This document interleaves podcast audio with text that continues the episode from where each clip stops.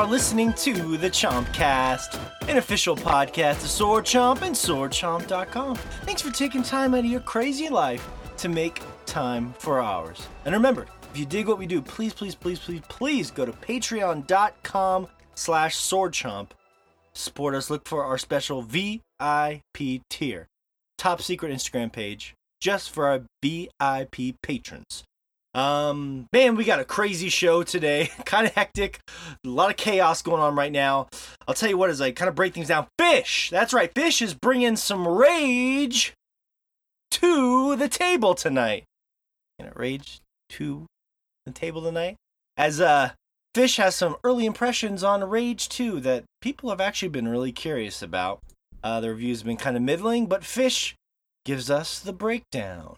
Um, that means Fish will be singing Breakdown by Tantric. Um, we're lucky. Cross our fingers. Um, I have a, breakdown again in my notes here. I have a fun breakdown of the history of Final Fantasy XII. Um, is Final Fantasy XII the most timeless Final Fantasy game? I'll let you be the judge. Wink, wink. We cut through the armies of internet fodder to collect our spoils of war as we discuss the time frame for spoiling old ass video game. I mean, at some point, you know, the it, the time frame should be up. We should be able to talk about spoilers for old games without getting fucking destroyed. But it's not always that easy. And we have help from the at Sword Chomp Instagram community as we discuss spoilers for the top of the show. Um, for the topic of the show, I'm sorry. At the top of the show. So it's kind of the same thing. And uh, all sorts of fun polls. We have the Sony State of Play thing I want to talk about with that Final Fantasy VII trailer reveal again thingy. Um, and, and, the state of play was kind of their way of dropping some stuff. no, it's not the bottom, Josh. Not the bottom. Top of the show. We usually God, get to the comments at the at the bottom of the show. Yeah. Well, who knows what the bottom is with this show? It gets it, it goes down downhill really fast. Um, I just saw you type bottom and I got excited, but it's gonna be great. All sorts of.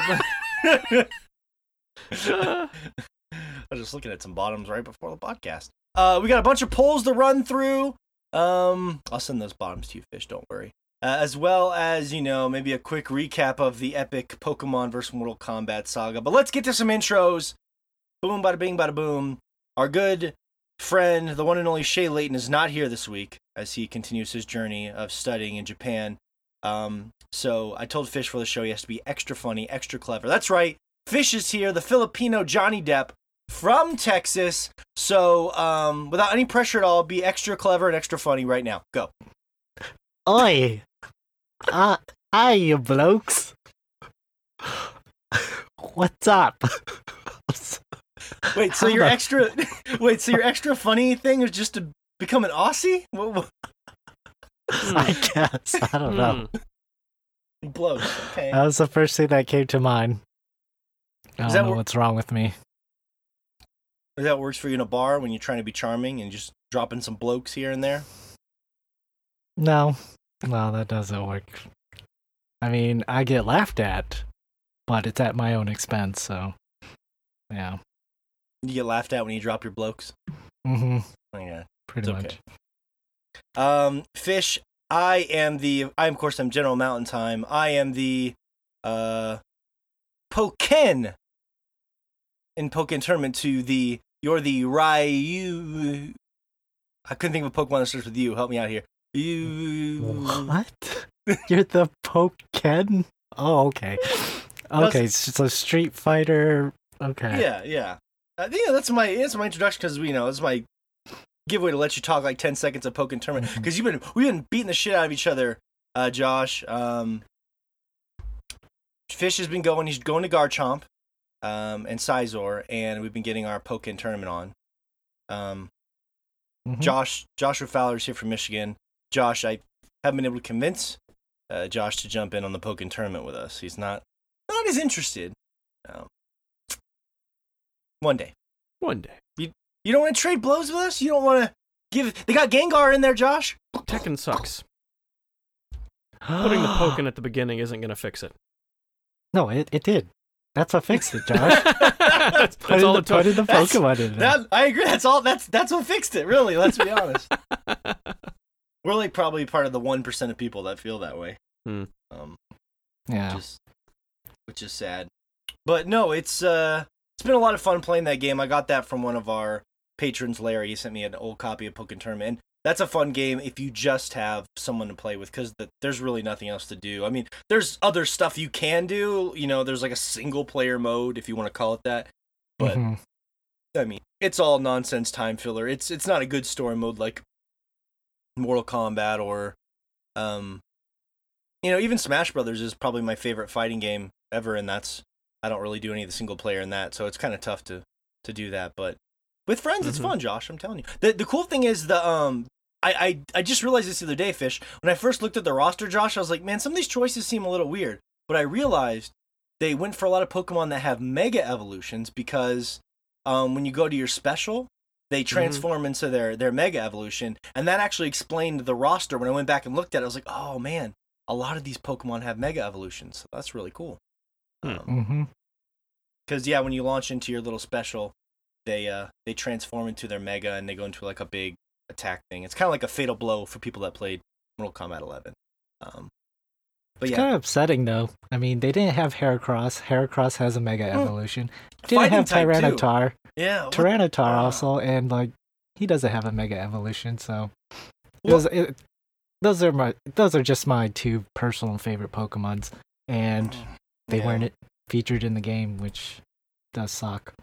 Got the shaft. Do you have a theory on that, Josh? Because I was checking the uh, sales, and it seems like Pokken Tournament, even created by the uh, some of the big people behind Tekken, sold well enough, but it kind of feels like they just stopped supporting it after that first DLC.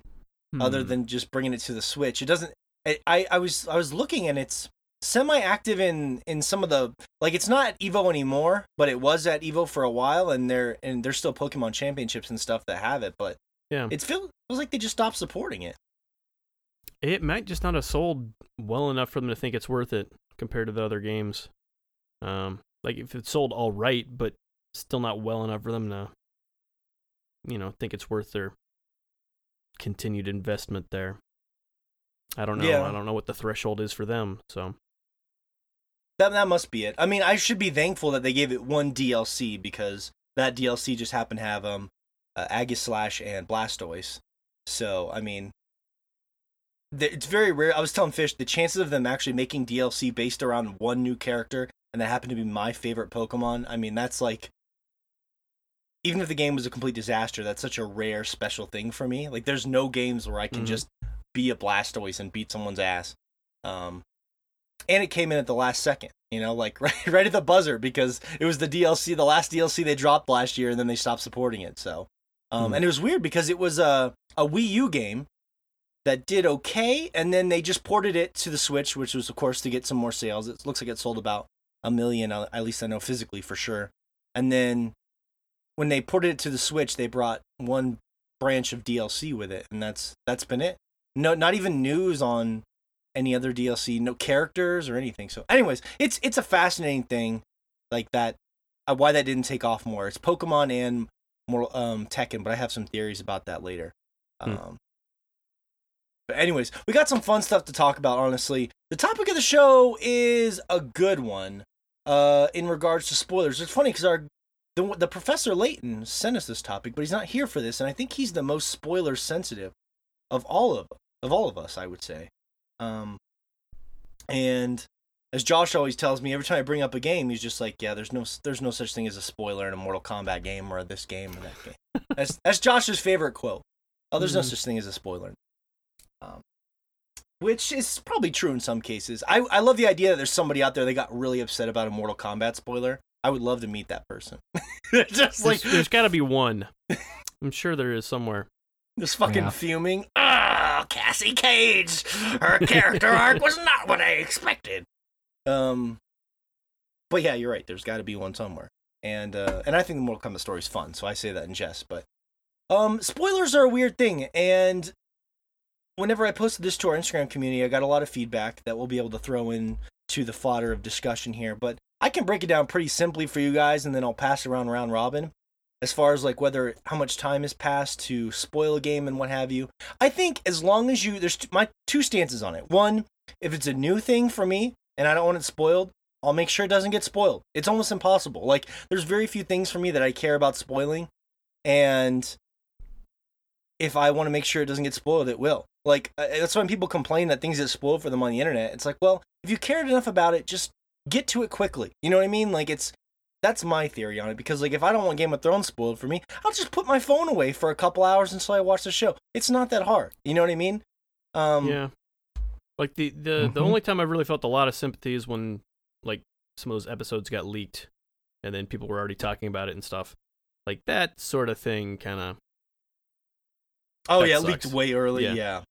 Yeah, Yes, and that is the, kind of rare and also shitty. Also, I heard Mhm. there was this guy that was there was there was a viral YouTube video this um or a viral video of this guy who after the Avengers Endgame movie came out of the theater and was just screaming the spoilers at everybody in line, which and then I think he got his ass kicked if I remember right in the video. Um, I'm sure he did. He probably died. He's probably dead right now, he actually. probably is. He, he met his end game, so I hope it was worth it. It was worth it for that asshole. Uh, but generally speaking, I don't think it's that hard to do it. But I will say this: for old games, I think you just have to be respectful about how you do it. Like if I'm going to talk about any, let's say Final Fantasy 12 spoilers later, I will kindly let people know there might be a mild spoiler here and there, and then I'll talk about it. That's that's my personal stance. Is I will give a very fair warning uh, uh, and and then I will go into it. And I don't feel as bad, honestly, if it's a, if it's a much older game, because I just feel like at some point the conversation is more interesting when you can when you can talk about spoilers. Like if it's been ten years, even if you haven't played Yeah. the game, it's like give me a fucking break, you know? I mean, at some point, um, hmm I don't want to dance around those eggshells. How, how do you feel about it, Josh? Um, well, actually, I made myself a list of Final Okay. Fantasy VII spoilers that I'm just going to randomly say whenever asked completely unrelated questions to catch people Okay. off guard with through the uh, through the episode, in order Oh. to uh, So anybody who hasn't played Final Fantasy VII just isn't going to listen to this episode at this point. They will not be supporting us on Patreon this this month. uh, here, well, let's practice, Josh. I'll I'll I'll tell you, ask you an unrelated question, and you throw a spoiler at me. Uh, Josh, what's your favorite tea? tea. Was in like golf or loose leaf. Either either or, I guess. Loose leaf. like yeah, like the drink, like the uh, Ah, the drink. hmm. I mean, a pretty pretty good pretty good tea is that Hojo is Sephiroth's dad. Oh, really teed I haven't up. there. tried that one, John. oh, oh, Jo- oh. I feel like you're. It's been so long since I played FF7. I feel like you're just saying random words. Boogity boogity boodoo boogity kill jing. Um. Okay, that's good practice. Hmm, man, do you um?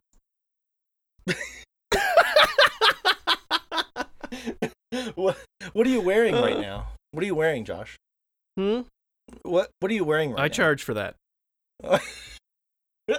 well, if patreon.com slash sword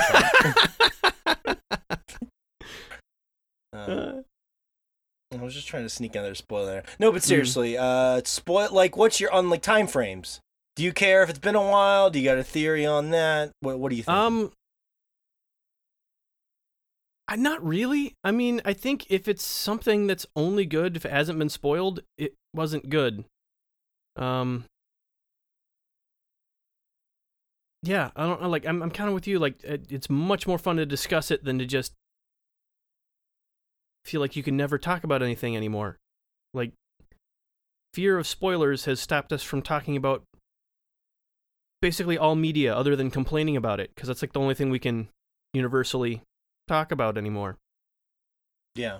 Yeah. Like we, yeah, I think for some people, like with Shea, he's not here, so I can just say this. I like to psychoanalyze him while he's not here to yell at me.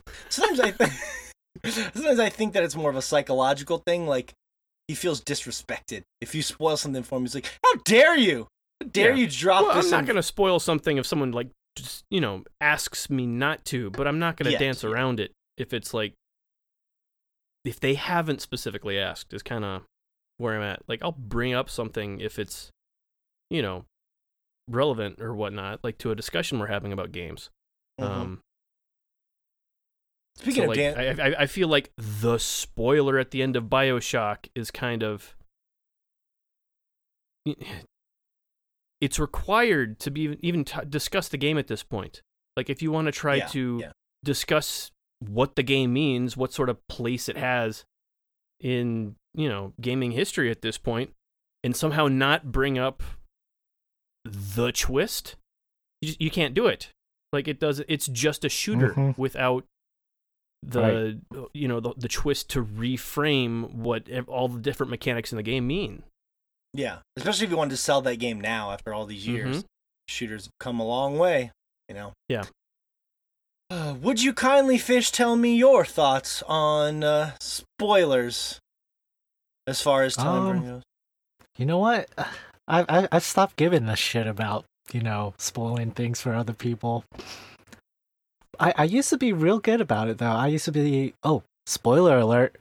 Like that's just something that like comes out of people's mouth like almost instinctively whenever they're gonna talk about something in the game that they're truly passionate about. Mhm. And like I I just I want to skip over saying that and just go on with the conversation because uh, I feel like at that point it's it, it's just part of the discussion, and I don't necessarily want to, you know, tell somebody, "Hey, here comes a spoiler," and then they automatically stop listening. So it, it's just weird Yeah. to me. That, is- that, but- that is kind of a weird thing. Like, yeah, make sure you stop listening to our podcast right now for this minor. Yeah. Yeah, and then and then having to like kind of sift through uh, like that minute or so of uh, of the actual audio and try and sift out if the spoilers already been said or what or if the conversation on it's still going on. So it's just a little weird uh, as far as like audio goes, but like as far as like the internet goes as a whole, like I am kind of proud of the fact that I've yet to be spoiled by what happens in Endgame, even though I don't care really for the MCU universe. Um, uh, I, I am surprised Proud? that You're proud like you've danced?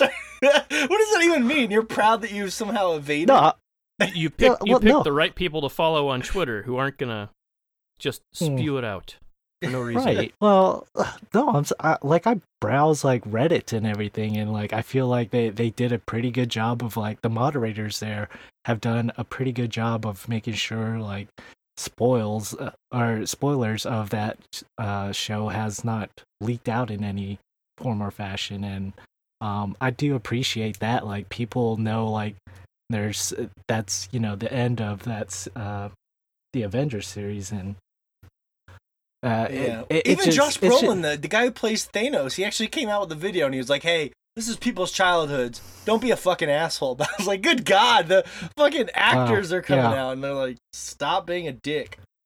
But I mean, Yeah.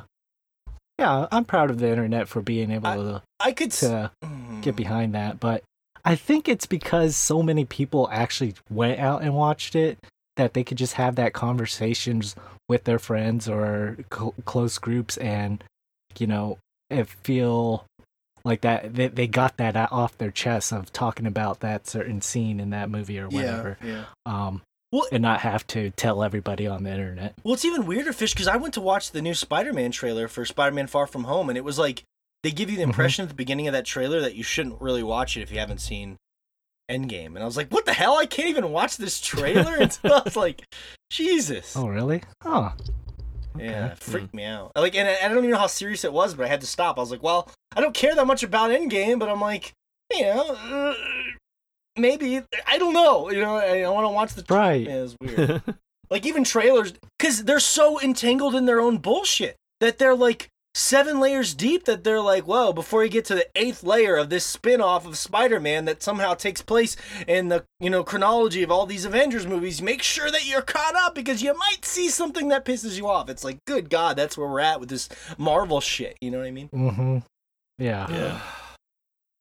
Yeah, and tra- trailers in general, though. I mean, I-, I try not to watch as many trailers as possible, just because I, I I'm gonna see all these scenes and like my mind's gonna race and start thinking, and and and I like that, but uh, there there's times where they come out with too many trailers for a movie to where like you almost have the whole all the action scenes or all the It's big it's like, moments in that Hooray! movie. I heard both jokes.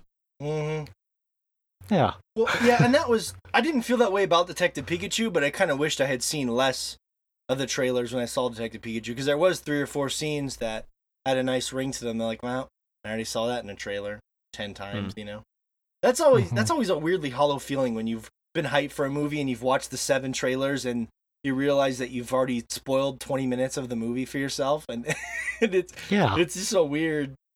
It's like revealing like a little bit of the picture, and then when you see the whole picture, you're like, eh, I wonder if I would enjoy the whole picture more. But, um, anyways, yeah. So uh, some comments I wanted to throw in here as we further discuss this. Um, I got some. God, I might have totally fucked this up. Oh, here we go. So I we got a lot of uh, likes today on our new post of incest Pikachu. So I was worried that it got rid of all the comments from the people who, but I, I found it. I found a way to pull it up. So, whew, thank God I'm not completely incompetent. All right, so let's get let's see if there's some you know anything interesting here comment wise on the whole spoiler thing. Um, Epidemic said not if it's been more than a year or two, then it's up for grabs. Which I agree with, but that's still kind of vague. A year or two, six months, a year or three. Oh, you're just throwing Yeah. numbers out there. Yeah. Someone's been like, One year and Yeah, everything week. could be said about week. this game. I think a week is good enough. Like oh, they're pushing it.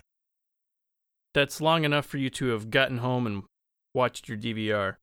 Like everything is everything is streaming at this point. Like it's if if you don't intend to watch it immediately, You don't care that much about it. well, n- not no, not that. It's just that Oh, oh, everything basically has a permanent shelf life at this point. So if you're not watching it immediately, the alternative is not, oh, I'll get to it soon. It could be literally any time between now and whenever Netflix, you know, ceases to function in, you know, year 2850. Which will never happen because unless at some point you'll be having sex with your sex robot and its eyes will be projecting Netflix right into your eyes during the, the climax. But I agree with you, Josh. The shelf life now with with entertainment is forever. There's really, you know, but yeah, the- it's like yeah. yeah. so I I feel like it's either that initial wave or nothing is kind of my thoughts there. Like I'm not gonna go out and yell spoilers at somebody who's just there, but I also feel like there's not a reason to avoid them Mhm. at that point. Yeah. because it's Yeah. not like you're gonna be Well, yeah No, I agree. And a lot of people are throwing out all these strange, arbitrary, and I don't mean this as an insult to these listeners. I thank them for commenting. Like Tony F said, uh, older than six months. Cursiville said after six months. A lot of people saying six months. I see that all over the place here, which is an interesting. But if you're if you're if you think about what Josh and me are saying, there that's really just an arbitrary number people are throwing out there. It doesn't really the difference between four months and six months and twelve months is really made up. It's all fabricated in our minds. But I, I get what people are saying. Like they'd like to think that there's some sort of like cutoff in their head. Um, but if you really think about it, which is why I think these conversations are fun, maybe it is just a week or two. You know, what's really the difference? You know, it's as long as you're not in dick, as long as you're not spewing your shit all over the place, like you said. Um, so yeah, that's interesting. I just thought it was funny that some people said six months. Uh, Spider's Corner said, in some cases, this is the first time people are able to play these games. Um, um, I thought maybe he had a second part of that comment because I feel like I'm missing half of it, but I guess not. But that's true though. If but see, at the same time, even if it is the first time they're playing that game, you know, I don't think there's anything you can really spoil though. I mean that's just the whole thing. It's just like yeah, like if, if you like yeah. going to watch, you know, any of Shakespeare's plays, like the ending is in the program.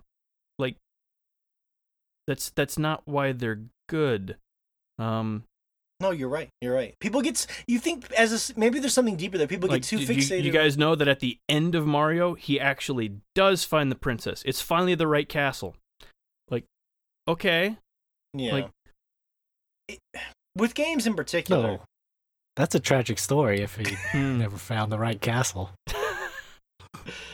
Oh man. Um, uh, yeah, I think games in particular are unique because you know not everything is some weird cultural phenomenon like Endgame or Game of Thrones where there is some level of a of a spoiler or something happening that would affect someone really powerfully emotionally. Like a lot of video games are so oftentimes a self-contained experience, and there are very few exceptions to that idea. But like you said, like I was going through this week and just doing research for Final Fantasy 12 so, someone had ruined well not ruined i don't know if i had forgotten or if i just didn't know that um bosch was the brother of gabranth who's the main judge in the game and you find that out about four hours into the game, maybe five, Yeah. and it didn't sp- like it, it was fun. It actually made it more interesting for me in a weird way because like when I was watching all the early stuff, I was like, oh man, they're fucking with me right now. That's not Bosch. That's not Bosch. I actually liked it more in a weird way. You know what I mean? Yeah.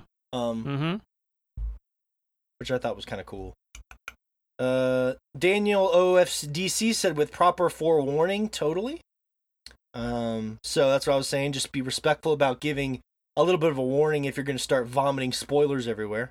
Um, the, the Fong 1984 said, "Yes, it's your fault for not playing them. That's right. You missed out, and now you're gonna fucking suffer.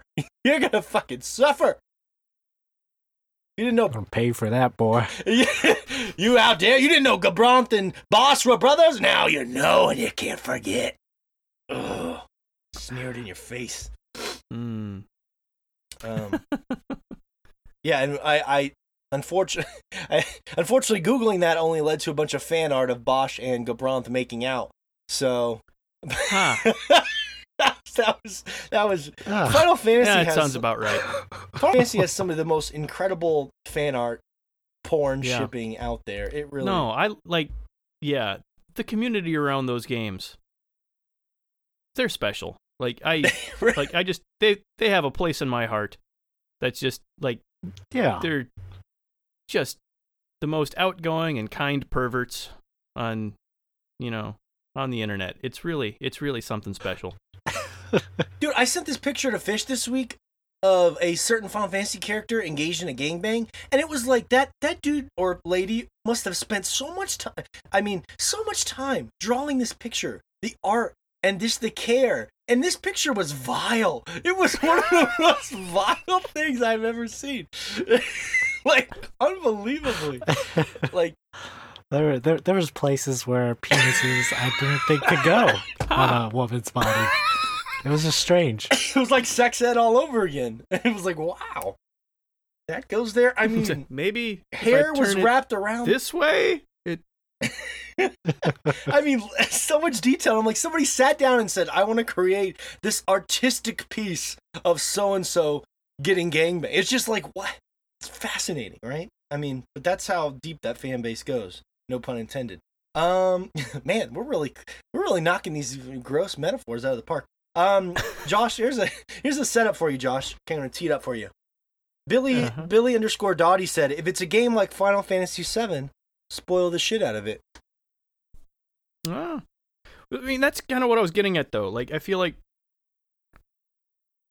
spoilers are tough in that game because the story, so much of it happens at the beginning, and then there's an awful lot of nothing, an awful lot of nothing, and then you get to the end and everything kind of wraps up.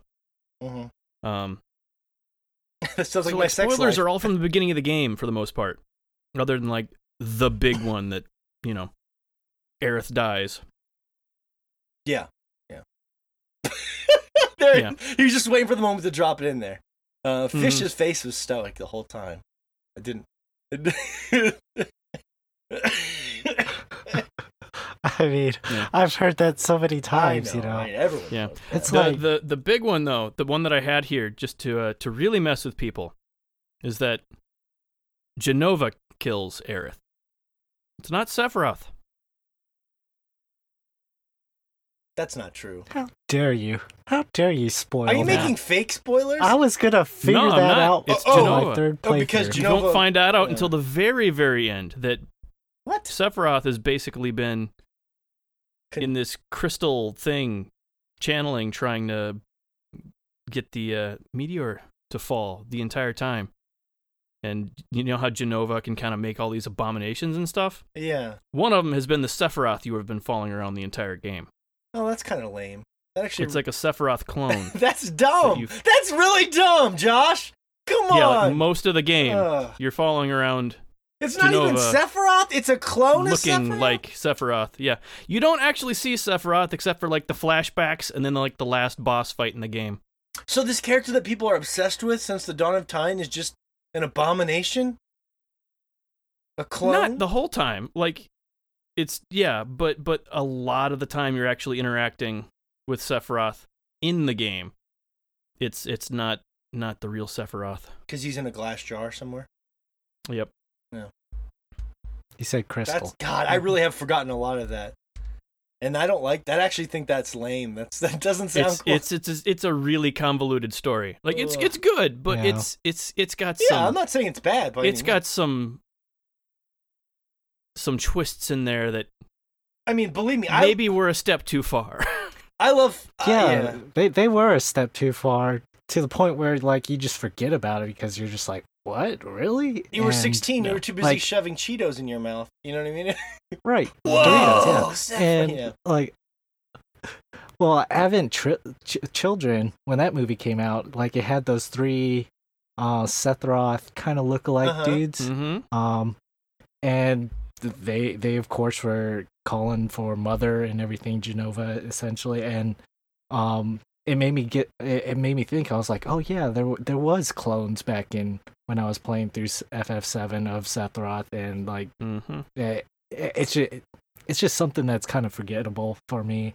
And like like telling that to somebody as far as like a spoiler like it's more something that's just like it gets them thinking about Yeah. the game especially if they've played through Yeah, it I once mean- and didn't necessarily pick up on all that stuff the Yeah. narrative. It's one of those plot points that doesn't really make sense when you go back through. It's like it's interesting to kind of recontextualize stuff, but it doesn't make sense why Jenova would be making all these clones that look like Yeah, Sephiroth. why? like- yeah. like because yeah she had her cells injected into like tons of people for that whole super soldier program but apparently she took a liking to this one so Mm. Yeah, that's to be fair. That's the thing about Right. I've really enjoyed about Final Fantasy twelve this time around is that it's like the story. I mean, look, Final Fantasy eight is my favorite Final Fantasy, and there that story is also pretty convoluted. Like I'm pretty sure the big one of the big twists in that game, one of them is that your entire party of friends was basically all kids in the same orphanage growing up, yeah somehow brought together by the hands Yep. of yeah yeah like they've all known each other their whole lives but have forgotten it which because of the gfs yeah yeah Well, that part makes sense, but the whole like really they were all just happen to be. I mean, maybe if if the, if if the story's about fate, you can look at that from an interesting perspective, I guess. Yeah. But I'd have to go back and like play. You know what? When I go back and play FF8 again, I'm gonna have to contextualize it from the point of like, does it feel like I'm meeting random people, or does it feel like we were all on this path to meet each other in an interesting, preordained way? Mhm. You know what I mean? Because that's what it Yeah. hinges. on. well it was preordained though because basically all those connections were made by headmaster Cid who knew about it the whole time Yeah, 'cause he that's wasn't true. using That- gfs yeah That's true. that's true so he was kind of yeah. orchestrating the whole thing okay. And, and, uh, that's a big plot point for the whole thing that he was orchestrating the whole the whole deal to help you take down um Edisia so you can kind of He was. He was. How do you remember all this shit so well? Good God, I don't. S- save his wife yeah right? to save his wife from the, Oh. the sorcer- Yeah. sorceress from the future Yeah. so, So yeah. his wife, but his wife was Edea, right? yeah Okay. Yeah. She was like the uh How, The how did he pull? the other headmistress at the orphanage? How did he orphanage pull that off? I mean, wasn't he like some slumpy old fat guy? he, he, he looks like he looks nearly identically like Robin Williams he does And Edea was, uh, if I don't remember right, she was an attractive woman. So I don't, I don't know. You know, she, you know, look, she was personality. Obviously, he was a brilliant man. He orchestrated the entire plot of Final Fantasy VIII. I mean, Mhm. I put it past. Man, I, I'm, I'm, I have a lot of fun with that stuff going back now as an adult because I feel like as a kid it was just pretty cool things happening, cool cinematics. Me and Fish pretending the sword fight as Seifer and Squall. Mhm. And I don't think I really retained or cared much about because it just all seemed absurd, beautifully absurd. But I don't think I retained it. I wasn't re- trying to comprehend an interesting story at the time. Like Vagrant Story was the Mhm. same way. I went back and played Vagrant Story as an adult. I'm like, this story is fucking amazing. But as a kid, it was just like, as as a going on? kid, I didn't get a lot of it because it was really dense. Like that one has so Mhm. much political Mhm. intrigue with people that are mentioned just by name, but you- like you don't see them for vast vast chunks of the game. So you just have to kind of be able to keep all these names in your head and be able to piece the story together. Yeah, that's that's that's another one that's just yeah. I absolutely love the story with of that one, but I had to go back to kind of really get much Yeah. of any of it. it's true. It really hit me going back to it. So I really recommend that to anybody who um, maybe missed out on Vagrant Story. There's elements of that gameplay that will probably be Mhm. tough or hard to go back to all this time, especially how brown it is on the PS1. But the Yeah. sto- the story would hold me, I think, if Yeah. I had time. Yeah, Like, between the if I- story and the like the cutscenes, like there's an awful lot of brown, but they they're able to use the dark palette really well, and they had a whole comic book aesthetic going on with all the text bubbles and stuff. Like Mhm, they yeah. they they really absolutely nailed a lot of the presentation of that game, like way ahead of everything else. And then just Way because of the you know limited pixel count and stuff, it it is hard to see a lot of the stuff like in the actual gameplay. So I yeah, and that's the kind of stuff. The coolest thing I'd know, like this is tangential, but playing Final Fantasy 12 again because it had such a good art style on the PS2, but at the time it was limited by blurry textures and low resolution and stuff. Um, it can really sing now. It's like it's it's just gorgeous. But a lot of those PlayStation One games, I mean, you can upres them all you want, and it's not gonna, it's only gonna help so much. You know what I mean? mhm. Um, and that that's a bummer. I Vagrant Story is the one I would love to see remade. But hell, if if they made it portable, like it will never happen. But if it ever like released Vagrant Story on like the Switch, that would be oh yeah. amazing to go, go back to it. hmm Um, but so the state of play thing dropped on that on the Final Fantasy note there, and they had that new Final Fantasy trailer, which I thought looked pretty fucking awesome. But I asked our audience how they felt about it being episodic, because SquareSoft is or Square, sorry, Square Enix. I keep saying SquareSoft. That's the good old days. Um, better times. Square Enix is basically doubling down on making it uh, episodic. And the question was, waiting for all these years just to get episodic Final Fantasy VII is gross? Do they agree or, or it's fine? And about 60% of our audience said they agreed that it seems a little gross. Um, I think it no, could go ahead. fix the pacing issues. Because, like I was mentioning before, everything until you get out of Midgar is absolutely amazing. It is perfectly paced, like new story Mhm. beats all the time, new areas and stuff. And then you get to the world map, and you just fuck around for 40 hours until you get to the end. Um, like there are little story beats here and there, but there's an awful lot of nothing going Yeah. on. Yeah. An awful lot of nothing. So disc Um, one, you're saying? Yeah, disc one is like basically like it, it's paced better than basically any other Final Fantasy. Wait, wait, um, wait. You said that about Final Fantasy VIII, disc one too. Yeah. Like they they they get that. Like they get how to start a story really well. They were doing that well with 5 and 6 too. 4 Yeah. to a lesser extent, but like this they know how to start a story. They know how to get you invested uh really well and they had taken that to yeah, like just Yeah, I got you. absolutely I the height of it in seven and eight. Um, and then it just kind of Well- opens well- up to the old style games, and an awful lot of nothing happens for a long time. So I think making it episodic could kind of help alleviate a lot of those problems that they ran into later on with how to actually hand out story as you go through this huge game. Uh, Well, that's that's a good point, but I mean, in theory, that's just what because they're stopping and then they start making something again. I, I I guess I'm trying to figure out. Like, I'm not disagreeing with you. I'm just saying, what is it about making it episodic that allows them to do that? Because isn't that just the same story? They're just chopping up how they're releasing it? Well, if it. it's episodic, you don't really have to worry about it being open world at all because you're never going to be at the real game. Like in Final Fantasy VII, oh, you're out of Midgar. I'm finally at the real game. I've got the whole world map. I can go do all this other stuff that I want. You're never going to get to a point like that in an episodic game because it's kind of assumed that each part is going to tell a chunk of the story. Um, Do you think it'll be linear? Do you think they'll kind of get rid of the world map kind of a thing? Yeah, I, I think they could probably get rid of the world map without an awful lot of fuss.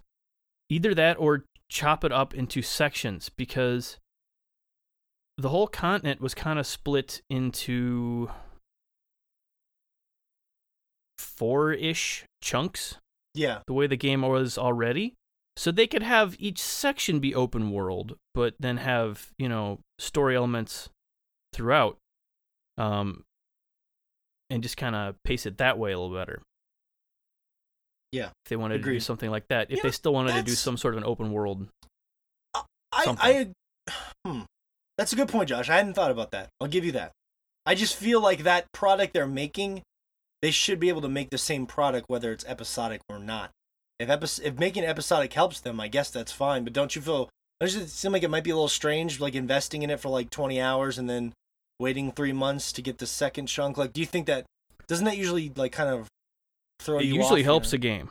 Um, it usually helps a game if there's like a mystery Yeah. or something, and there's not going to be because it's an old game. Everyone should know where it's Yeah, yeah. going, uh, Mhm. unless it's their first time through it. In which case, yeah, trying to figure out where this crazy story is going would be a draw for anybody who is, you know, it's their first time through it. Um, Yeah, it's true. I guess it's interesting. but yeah, I've really enjoyed some of the episodic gaming that I've done. Um, like when I've been keeping up with it as it comes out, stuff like uh, The Wolf Among Us, which was a mystery game, which suits that whole release schedule extremely well. Um, Life is Strange did the exact same thing, and it worked wonderfully because that one was also kind of this, you know, mystery story. Um, I, I, I think your point is well taken. I think maybe I would be more susceptible to it if they hadn't made us wait 10,000 years for what will be part one. You know, I feel like. it's- Yeah, it's been hinted for forever, like since the PS3. So it's kind of strange finally getting it now, and that's I don't know. that all you have? Part one after 17 years? Yeah. Well, once they have any part of it, it should basically be, you know, everything there to make the rest of the game at that point. So Yeah, it makes you wonder because in theory, you either have the whole thing almost made and you're just splitting it up a little bit, or you only have the first chunk made, so then to make the second chunk of any value could be a year apart. So I'm curious what the well, once you've got the tools to make it basically feel the same the whole way, like you've got the engine done, you've got, you know, the Yeah, whole but- story written at that point. All you're going to do is like make the new art assets and stuff. But here's the risk they run. They drop episode one. Let's say half the fan base shits all over it, right? They hate the combat, the new direction. You know, Final Fantasy VII fans are unbelievably mm. picky. Then you got to work mm-hmm. on part two and three and four while everyone's shitting on part one. You just stuck your foot in a big pile of shit. Well, you already made all your money, so Well, well, who cares? If it comes to that, so I assume if it's episodic, that would be cheaper. Probably twenty bucks. No. no, they're usually. I mean, it depends on the game, but still probably forty at the least. Wait, so if it's four parts and it's forty dollars, I gotta pay one hundred and sixty dollars? No, you pay for the game. Is how Oh, they release work. it. Epi- okay, gotcha, Yeah. gotcha. I don't know why Yeah. I thought you had. Okay, sorry. Yeah. Yeah, Uh, you generally pay one admission price for the entire yeah, yeah, story yeah. arc. That's a good point. I wasn't thinking about that. No, you're right. If they pay everything up front, it doesn't matter if they fucking hate their stuff. Yeah. Ugh. Yeah, you're gonna you're gonna see how it goes from there, which I think is a good thing because it allows them a chance to redeem themselves. Oh, this first part wasn't great, but it it you know like they work on a bunch of stuff. These story arcs kind of come together and whatnot. Um, See what people like and don't like, and kind of. yeah, Yeah. yeah, yeah, because there are gonna be highs and lows basically, That no does. matter how it ends up turning out. So Tifa's boobs aren't big enough. and they fix it in the next, you know, Yeah. episode. I still think it's hilarious That's that everyone's hung up on very that. Like they they fixed it in Advent Children. Like there was like Bigger. and that came out not long after the original. Like that was what early Mhm. two thousands, and she already Yeah. had a normal sized rack because obviously like that the original pixel art or not pixel art but the original you know three polygons that they gave her. Like there was no way to signify boobs without them being larger than her head. So Yeah, yeah, yeah, that's true. Let's just reverse it. Tiny boobs, big ass. Let's just get funky with it. How about that? Mm. Tifa. Um, You know what? I- I've ne- I've never they they show uh Jessie in this and like all this like night and you really don't actually see her other than that 3D poly- polygonal, you know, um graphics that they have for her, and I don't think there was necessarily any like concept art of her. Or at least I didn't see any. And like seeing her like in this uh, Uh-huh. high resolution Uh-huh. thing, like got me thinking. I was like, oh yeah, there was a thing between Jessie and Cloud at the beginning of that game. Oh yeah, And, she looks like, uh, fucking smoking. Damn. Mm. Yeah, she has like that. Well, yeah, she it, it there's they're rendering like that silver like breastplate that she's wearing and that weird little headband thingy. Um, so yeah, I'm, I'm very. It's just a excited for it. headband. It's Um, not a weird headband. It's just a headband. oh, is it okay? Or is it like? Okay, I was just yeah. giving you shit because you Yeah, you said probably- weird headband. It is kind of weird, all- doesn't it? All like, headbands are weird. Mm, yeah. Yeah, Who wears headbands? yeah, It- it- Other than yeah. I saw some guy wearing that. like, a Batman headband the other day, and I Oh, considered that guy leaving cool. just because there was, you know, he was What? in the same location. So just- you just looked at him. Yeah, I'm like, no. yeah, maybe I shouldn't be here. Uh, that's gonna be one of the most. that's gonna be one of the most fa- fascinating uh, games to talk about when it when it finally drops. That's for sure. Yeah. Um, man. Well, Yeah. Episode sounds good actually. I'm kind of coming around with it because it's going to give it kind of like a long Yeah, tail to that game and people are going to talk wasn't- about it as each episode comes out and I wasn't. instead of just playing through one big game, you know. Yeah, I wasn't as on board when we learned about episodes 10 years ago, like on the PS3. But uh, after Mhm. having played some actual good episodic games and seeing how it can be used, I'm I, I, I- I can see how it would work well, but yeah. you guys are more optimistic than I am, but uh, it's gonna be fun to see. Um, I wanted to tell people that if if they're in what we do and you want to support us, like when you're done listening to this podcast, or hell, right now you're digging it. Um, one thing I want to take a little more time to promote the normal because they normally just drop it quickly is our Patreon page. Um, we have a really incredible Patreon community. Uh, Patreon.com slash swordchomp. Try to promote it as much, much as I can. Um, not only do you get to fund us and kind of help us, inspire us in all that we do, but you get access if you do $5 to our VIP tier, which is a private Instagram page. And if you don't follow Instagram, it's worth just creating an account just so you can follow us. How about that?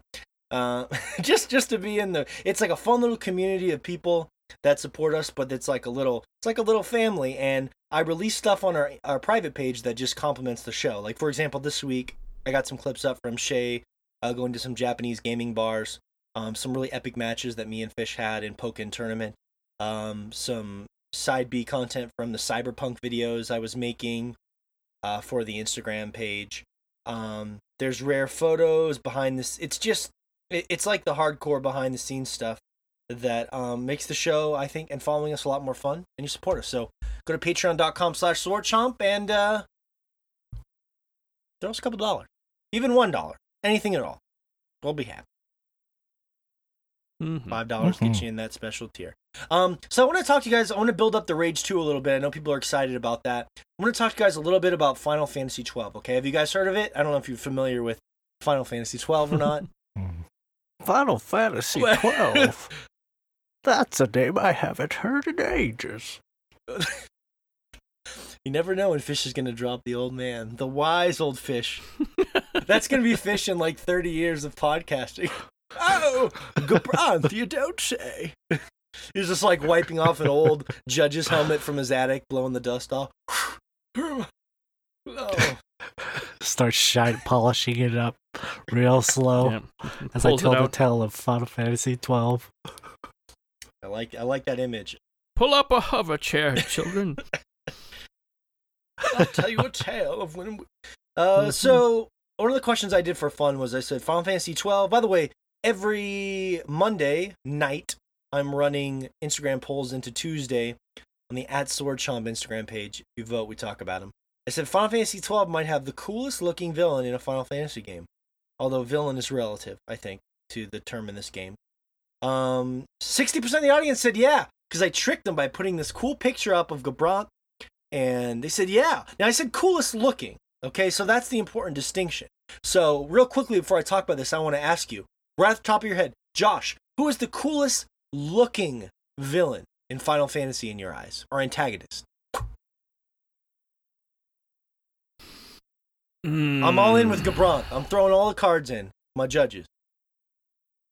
I don't know. I still really like Edea Okay, okay, Edea. for like coolest looking. If we're just going for looks, The crazy like back dress thing with the giant. Sp- Yeah, with all that. st- yeah, yeah. yeah. Edea did look really badass. yeah, and a strong female villain. You don't get a lot of that in Final Fantasy. yeah, Um, yeah. yeah. I, yeah, Mm-hmm. think it's if we're just going off of looks, I think her whole vibe is just, yeah, like that whole aesthetic is really cool. What about you, Fish? Mm, it's tough.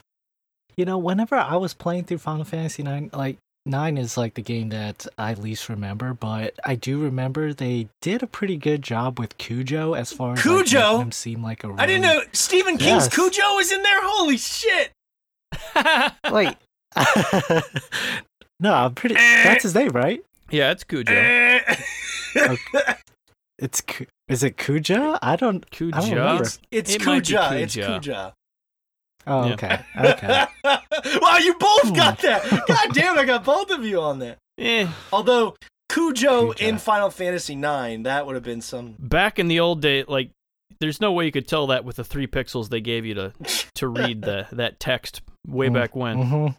Yeah. I think I didn't realize it was A-O. Kuja until I, I got the uh, the remaster here a couple years ago. I'm like, oh, oh, that's that that's an A. Yeah, no. Well, I mean, Fish. I don't know if you're gonna feel this way when I actually. Well, I don't know. That's that's Kuja. Mm-hmm. He's like a he's like a beautiful Yeah. purple flower spindling in the. Mm-hmm.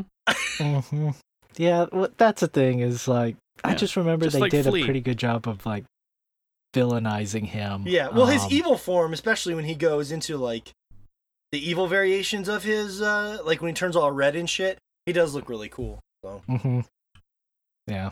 he or she, it, Kuja, I assume is a he, right? Ugh, I don't want to misspeak there.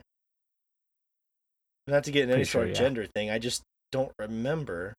And you know, some of these Final Fantasy characters can lack discernible features. It's weird. They're either you can barely tell if they're discerning, but man and woman. Not that it matters, but I'm just saying for the sake of aesthetics. Or they have giant breasts. So you know, it's one or the other with Final Fantasy Mhm. character artists, right? But yeah, Kujo was cool. Kujo was cool. You didn't go with the generic Sephiroth comment. I'm proud of you. Oh, You wanted to. yeah. Yeah, I was avo- I was avoiding that. I, I, well, a close second would probably be Seifer. Oh yeah. I'm um, from FF8. Um, and just to add on to this, uh, as far as like the spoilers spoilers go, um, I remember back in the day, Morgan, when you first were trying to get me into FF8, you you were telling me about how he ends up like killing a Yeah.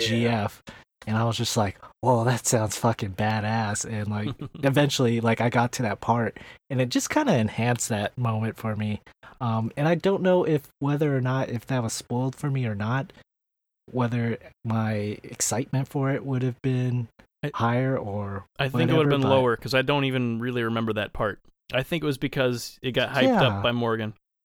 So it's Well, it's I think it's one of those that- situations where the spoiler well you could can also miss it though build hype. Yeah. Well, I yeah, Yeah. I just I think maybe I remembered that part because it was just so weird. Because it's for people that don't know, the cool thing about Final Fantasy VIII is that you collect a lot of GFs, but you do that in a lot of Final Fantasy games. You collect summons, but there was one that you had to go out of your way to collect Odin, and the way he worked was it was all based off luck. If your luck stat, he would randomly show up at the beginning Yeah. of a battle, and when he did, it was instant death, including I think some bosses he could show up on, but uh, don't quote me on that. But Mhm. you you get No. into a fight with Cypher or Cipher, however you want to say it. I don't want to get into that fight again.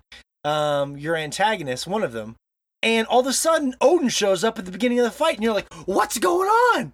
What? He's gonna kill Yeah, my you're like, rival? "Yes." What's happening? He's a one-hit kill. Right. Zantetsuken, the legendary Odin summon, coming out of the sky, and then Seifer cuts him in half. He's just like, and you're like, "What the?" F-? right and then his and then odin's sword goes flying through the air and like you see a arm catch it you're just like what what's going on there and that's how you get you know that next I gf wonder, like, if there was a legit reason explained why Seifer had the ability to kill summon. You're just a badass, I guess. I don't know. Yeah. Trench coat Yeah. power. It was just something It really was. cool. Yeah, like that kind of weird stuff. Like you build lore by those actions. You know what I mean? Um, you don't have Yeah. to do it like they built it. And plus, you could totally miss that. I guess if you had never gotten Odin, right? That would never happen. Right. Yeah. Yeah. Pretty sure he's optional. He is, yeah. You have Yeah. to like go up this weird Tonberry tower and Yep, get all the yep. way to the top and Yeah. Man, that was cool. I totally forgot about that. yeah, Yeah, that was a spoil that I actually did it didn't spoil the game for me back in the day, so Mhm. I mean, like like Josh said, like some spoils, like depending on the person, like they they can actually enhance the game and give you more hype for those moments when they actually do come because you kind of have a grasp of what's going on and you may miss it Mhm. if you don't have that information, I guess. Yeah, Yeah. yeah. I, I don't know. There's a lot of. Th- I have to go hunt down some fan theories on that because I'm curious now. Um, he's just a badass, all right. Um, just has It's because Yeah, he has a gunblade. Badass. That's true. Already voted on that. Um. Anyways, so I, it's cool. I'm gonna kind of go round robin there, but I'm I have been blown. I'm not even kidding. This is probably the most excited I've been to even play or talk about a game because I have been playing Final Fantasy 12 so much lately, and I kind of got lucky slash unlucky because my wife is out of town for uh, grandpa's funeral, which is obviously very sad, and it's been hell because I've been with just the kids all the time. So it's it's fantastic to be with the kids all the time, and it's also hell because I don't have any help. And um, so, but, I, but I've been able to play a lot more my Switch because I don't have to worry about getting yelled at. Um, I can pretty much I can play my Switch whenever I want as long as I'm keeping those kids happy. It's like a kid with their parents leaving for the weekend or something. Woo! Don't have any party. I want mom, and then I pull out the Switch. Party time. God, that's so sad. Um, that's my party. that's my party. easy on the lotion there, Morgan. well, and I'm watching my niece too for my sister as like my day job, um, like doing daddy daycare stuff. So like, if she takes a nap, I can throw in an hour or two in there or whatever. But anyways, the things they I was on the fence. The reason I was really curious about this game is because I remember before I ever tried Final Fantasy 12, I played the demo that came with Dragon Quest 8. Uh, me and Fish remember those memories fondly because we talked each other into getting the Dragon Quest 8 game to play the Final Fantasy 12 demo. And we hated Dragon Quest 8. We hated it. I got far in that game for a game that I did not enjoy as much as I thought I would. Me too. We were like 60 hours in or something. It was just like, I feel like I have to play this because everyone says it's great. yep. No, to be honest with you, Dragon Quest 8 there, it's a fine game. I just that series has never done anything for me, but that's not what this is about. I don't I don't have the time to talk about Dragon Yeah. Quest now, but if you like it, this is not an insult. It seems like a, a it seemed like a fantastic game. I just I can tell you why I don't like Dragon Quest another time.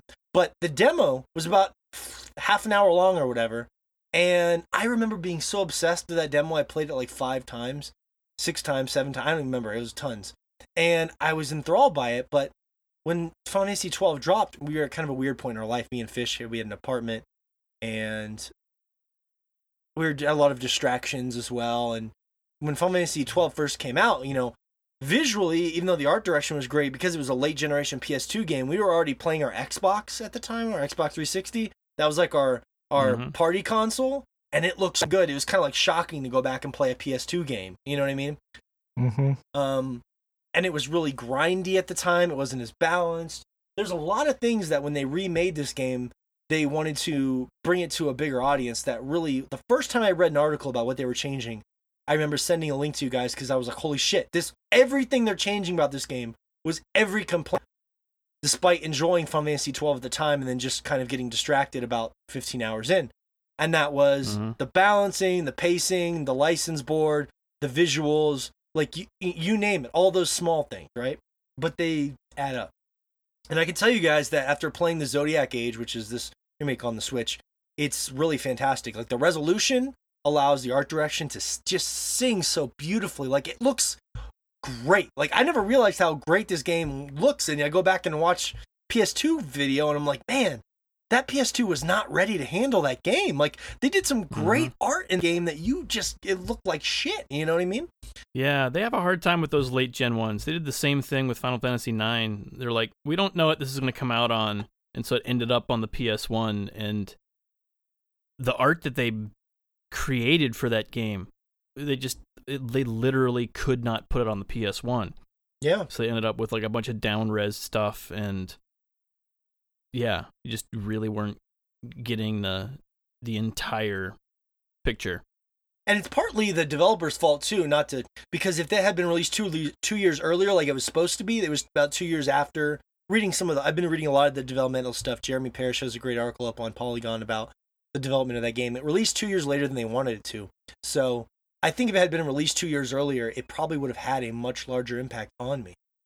Um, just from where I was at, at the time of my life to where consoles were at the time. Nobody was really playing an Xbox 360 two years before that, right? Mhm. So I think it would have given the game a better shot, but they had a lot of developmental issues. And the whole thing with um the the creator leaving, I think his name is Matsuno. I don't want to mess it up, but I believe that's what it is. He made Vagrant Story and he was creative director of Tactics Ogre and stuff like that. He nobody knows really why he left. And he's had a pretty good relationship with Square since then, so it's not like some really bitter thing. He's come back to work with them on other projects.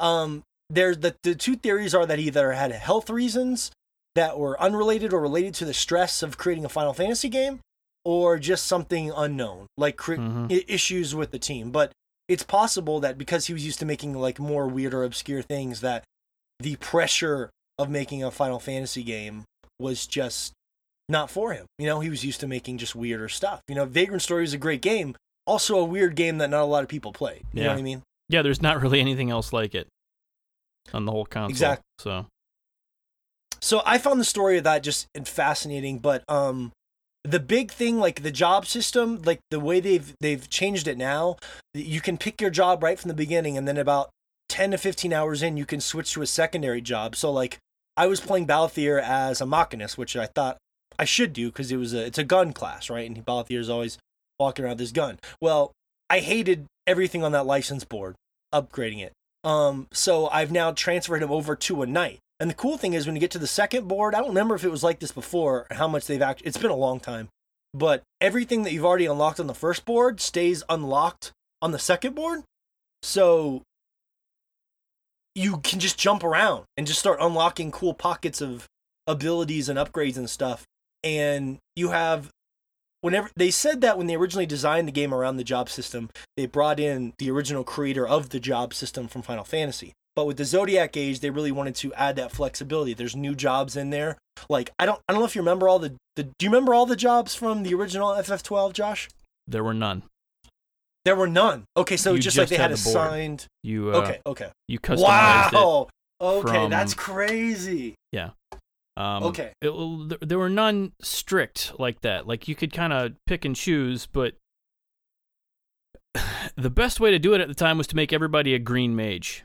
You you have everybody able to cast, you know, buffs. You keep buffs up all the time, and your whole party is just like way way stronger constantly. And you just kind of Good buff. Yep. Yep. It's like Yeah. haste on everybody, mana regen, or I, I I can't remember all the buffs, but it was like it was like three buffs that you had to constantly keep rolling on everybody, and it just made like it was it was such a ridiculous stat increase compared to everything else that it was like like that was kind of the strategy. Just make sure that you you know keep and that, that doesn't really happen on any other Final Fantasy game, but on that one it was just keep your buffs rolling. That's kind of how everything works. Um, Well, that's that explains a lot then, because I couldn't figure out why I was enjoying the nature of this job system so much. But I guess they they now your first job, even the very first one you pick, like like when you start uh Fran or Balthier or whoever Vaan, like right from the beginning. Um, I thought it'd be fun to just try and be weird with Vaan because everyone makes fun of him being kind of a wimpy character. Like the very first license I gave him was a job board for something called Foe Breaker, which is just a new thing they made up which is like literally it's stronger than a knight. It's like a brute class. You use like axes and hammers and shit. mhm. So like my Vaan is this skinny little guy running around just beating the shit out of everything with these fucking hammers.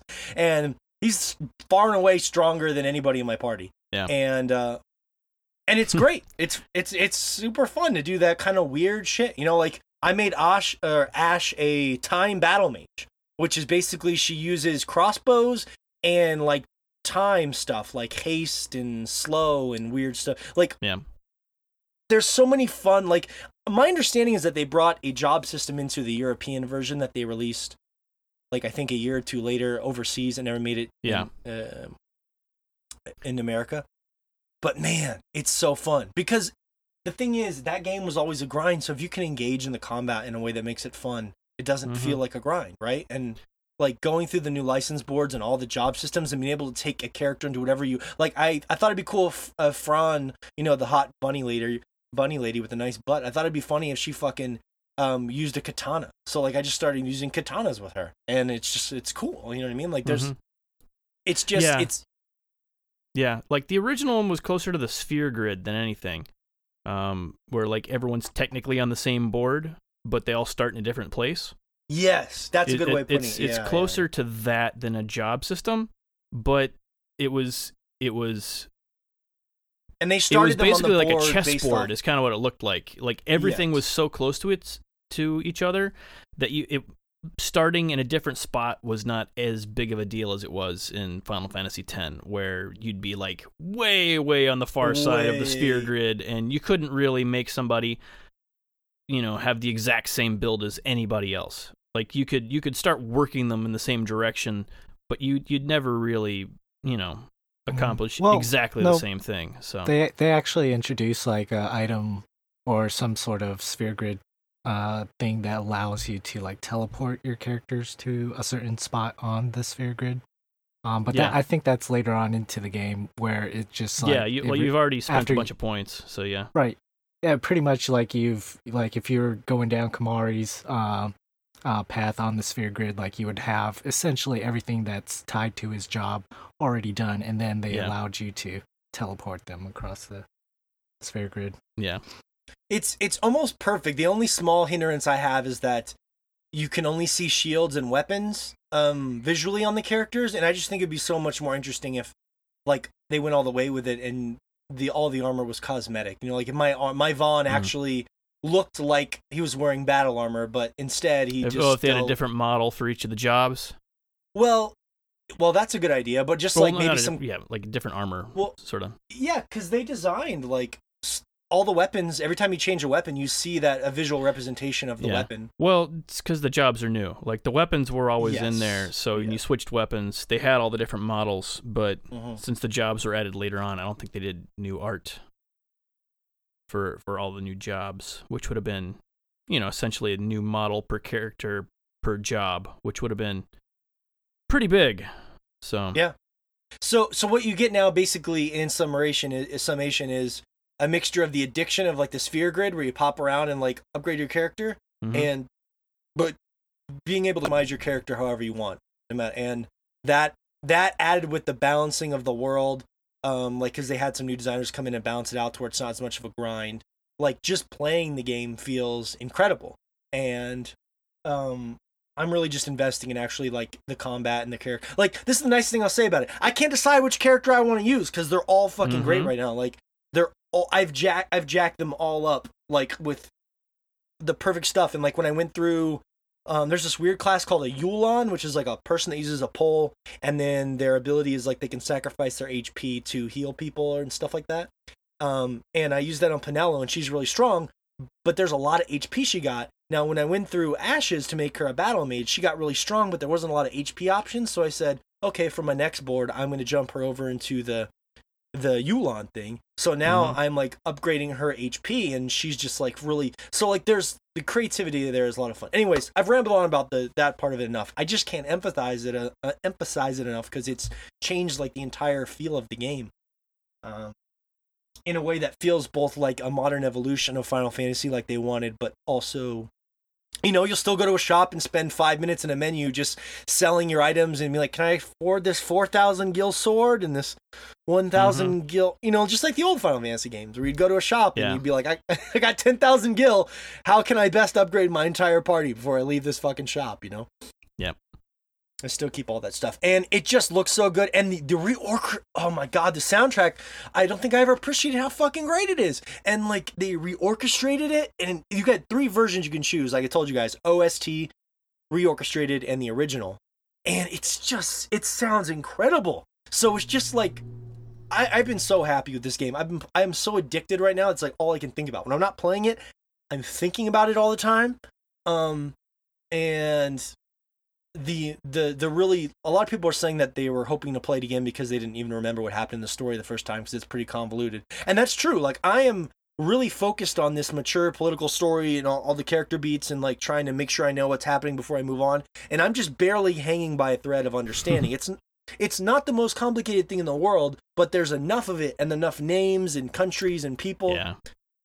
that you really have to follow it but it's good. It's it's really really adult and like the way they speak like the language and everything it feels it doesn't feel like melodramatic and teenagery. It feels and even even the little characters like vaan that that i always people heard people make fun of like pl- starting with him even though they kind of had to build him into the game in a way. And and reading about the making of the game they weren't super mad about it. It wasn't their original plan but they found a way to build him into the story in an interesting way. Like there's weird things i'm learning about him in the story that he like for example he's seeing her him and ash are seeing ghosts of characters that are dead and i don't know why yet. And Mhm. like little thing and he and like his voice tone and like he's trying to like i just got to a point in the story he's been trying to find himself. Like when he was younger he was like i just kept focusing on wanting to be a sky pirate like a dumb little kid because that's all i ever knew to kind of distract myself from like war and all these horrible things. And then he's finding his purpose like there's this one part where balthier looks at him he's like you know everybody's looking for something you know what what do you want what are you looking for and he's just like i don't i don't know you know he's like i Mm-hmm. what the fuck am I looking for? And there's all these like little cool character moments that are mixed in there too. That's it's getting me, man. It's fucking getting me Yeah. good. Yeah. Yeah. This is. I enjoyed it at the time because whenever I first played through it, I was in uh, in Spain, and I had tons and tons of free time to myself because I was working. You know, remember that, working, yeah. going to college. You know, like remote stuff. But other than that, like I, I was just kind of there by myself in a foreign country, so I ended up playing a ton, ton of Final Fantasy 12, and so the grind was not as big of a deal at the time. But it's one, it's I've gone back through a lot of the other Final Fantasy games, and 12, I just, I've, it's never, I've never felt like I've had the time to go back through it, and so it's, it's nice that they're finally giving it this, you know, treatment to make it not, not as hard of an investment to make. Exactly. Exactly. And that's the biggest thing why I never wanted to go back and play the PS2 version again. It just I knew that the visuals and stuff would just bother me and the grind. Like they found a way to just fix every problem I had. And I, I I don't say that a lot. And like and that's what's been crazy about this year. Like I'm not even kidding you. Like the three my three favorite game experiences this year have been remakes of older games. Spyro, Final Fantasy 12, and Resident Evil 2. Like they're finding ways to bring these classic games back that's just blowing my mind. Like I Mm. I, I, because I, I usually if I go back and play a Final Fantasy game, it's like two or three hours of fun nostalgia, and then I never touch it again. You know what I mean? yeah. Um, so it's it's I can't recommend it enough to people. And the portability is the cherry on the top. I can play this game in bed, on the pooper, wherever I want to. Um, watching my kids. If you're interested but don't want to drop forty to fifty dollars on the Switch, which I I think it's worth it. I take back what I said.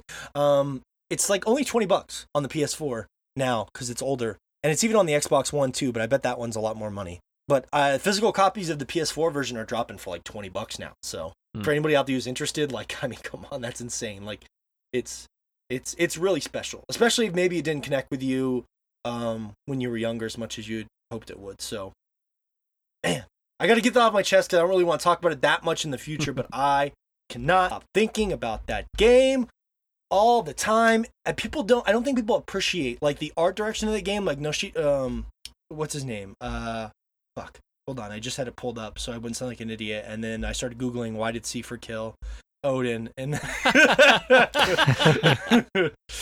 and and then Jessie and uh you know this stuff. They're talking about Jessie, so I had to Google her to see what he was getting his nut off to. Let me see. Uh, It was just the red hair, wasn't it? Uh, uh, oh, uh, Akihiko Yoshida. He did the art for Tactics Ogre, Vagrant Story, Final Fantasy 12, and I think Final Fantasy Tactics. Yes, he did. Like that, his art is some of my favorite art in the history of anyone that has art. That's a that's a joke from The Office. And we've seen The Office. Your art was the very best art of all, and he did the fucking art on the cover of Nier Automata. Um, like it, that is oh my god, his fucking art is so goddamn good, and I don't think people realize how special that is because the entire game, the the creatures, the world, the characters, the weapons, it's all built around Yeah. that person's incredible art. So, and it looks totally different than like ninety percent of Final Fantasy games. So it's not something. Yeah. Mm-hmm. Yeah, like the like the the creatures, the bangaa, like that's not featured in any other Final Fantasy game other than in in the games that he's been a part of, which is uh unique, I guess. Yeah, like the Um, tactics games and stuff. Yeah. Oh yeah. W- Was it was he doing also the uh, art direction as far as or or helped uh, collaborate on like the Game Boy Advance uh tactic games, uh the Final Fantasy ones? Uh, He also did the main characters for Bravely Default. Sorry, Fish. I didn't mean to interrupt you. oh okay. Uh, That's a game Josh liked. Okay, so wh- what Mhm. were you asking? Did he do the characters for what? Uh, Uh, Tactics Advance yeah, Tactics Advance. There was a Uh, think there's yeah. one and and its two. sequels. Uh, it looks like yeah, Final Fantasy. No, no, no. Yeah, Final Fantasy Tactics Advance. He was the artistic supervisor and additional Mhm. illustrations. yeah yeah. it's it's very unique style like it, and it's a big chunk of the final fantasy franchises too um that he's been a part of like It- it- a lot of a lot of them are beloved Yeah, yeah. sorry, Fish. I missed up on your toes. Yeah, it's it's more of a throwback to the early games in theory, but evolving it. There's something about when he works in particular with the Vagrant Story, the creator. Um, I always want to. I just want to call him Matsuno because I'm pretty sure that's his name. I'm gonna pull it up right now. Um, but like if you look at Vagrant Story, like that art style, it just it's like a darker like, and I've and deeply fascinated. When I my biggest takeaway when I play this game is like thinking about the mind of Matsuno when he was creating a lot of these weird games, and then they gave him the reins to fucking Final Fantasy. Hmm. Um, which is what I'm hoping if they give the Nier guy, I hope they give him uh, the the to Final Fantasy. Is that like you spend all this time in these really dismal places, like fucking creepy mines with like dinosaurs and demons, and like like every place you go to is like unless you're outside is like somewhat creepy and dingy. Um, but there's these moments where you're on like an epic like uh, spaceship, yeah, or you know exploring the world or a beach or something. It has tons of those moments, but this guy seems really fascinated with just spending like hours killing creepy monsters in dark brown areas. I don't I don't know why. It's just part of his personality, I guess. You know what I mean? Like it's just Yeah. It's just weird. But I again, I think the art style makes the the brown, as Josh said, it's the brownest game ever. I think that the art style helps that. Like when I get into an area, I can see the beautiful detail of the brown now instead of just the muddy brown. So Mm-hmm. Oh, it's it's a, it's a cool thing. Uh, Fish has been playing a lot of Rage, so he's gonna bring that to the table. I'm gonna bring that joke back twice. Um, but I want to say we are sponsored by Sassy D Merch. They're good friends of ours. We've been sponsored by them for several months, and if you listen to the show, you know our special brand of off-color humor. And SassyDicks.com is their website. But when we met our friends over at Sassy D Merch on Instagram, you should go give them a follow um, it was a perfect fit for our first sponsor because they are really into dick humor. And if you know that anyone who's into dick humor, then it's us. Um, what they do, Four they guys design. A, humorous dicks. we, our dicks. I've never had a woman not laugh at my dick. let's put it, let's put it that way. Um, usually the laughter is followed by tears of some sort, but let's not get into that because uh, you won't have any tears. You won't have any tears when you uh, get some merchandise from Sassy D, or maybe you can spread tears to your friends and family by buying them some of these uh, wonderful gag gifts for a, a nice birthday for your incredibly religious grandma. Maybe you want to get her a nice penis Pikachu cup or something like that. Um, but they do like uh, penis gag gifts and as they call it, fabulous dick art. So at Sassy D merch, go give them a follow and uh, help them grow. Um, Fish, I did a poll this week on Rage 2 to set you up the uh, interest. Now I did the scientific slider, came back right in the middle, which Wow. is uh, let's stick our finger in there, tepid. feels tepid. Tepid, yeah. So what's Yeah, tep- uh, what's tepid rage? Ugh, it's uh, uh I guess uh, a synonym for tepid would be mediocre. Uh-huh. Um, no, I mean like if you're tepidly angry, like what would that be? Like, Hmm. are you moderately upset? What are you? Constipated. kind of, I guess, bro- brooding out a little bit of rage. I don't know. Brooding. Okay. You're oh, you're fuming. Maybe you're fuming. Yeah. Eh, well, Still seems a little past midway. Yeah. Like if you're fuming, like eventually, like something's gonna explode there. But I didn't get that in the game. Like it, it, it. I was waiting, going through that game, waiting for a moment where this game would click for me, as far as like capturing my attention and doing something sort of inventive, um, in the game, as far as like an open world, um, first person shooter goes, and I, I couldn't find it.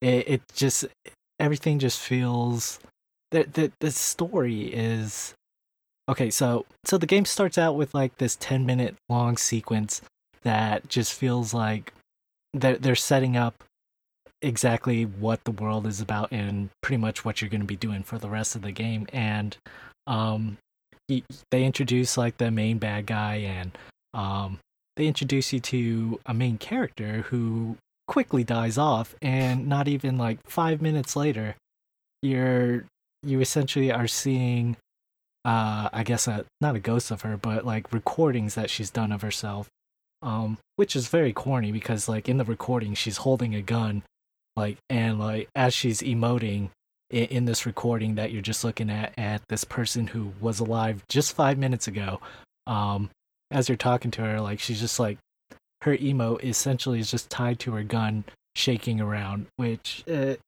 it was just poorly done as far as like Mm.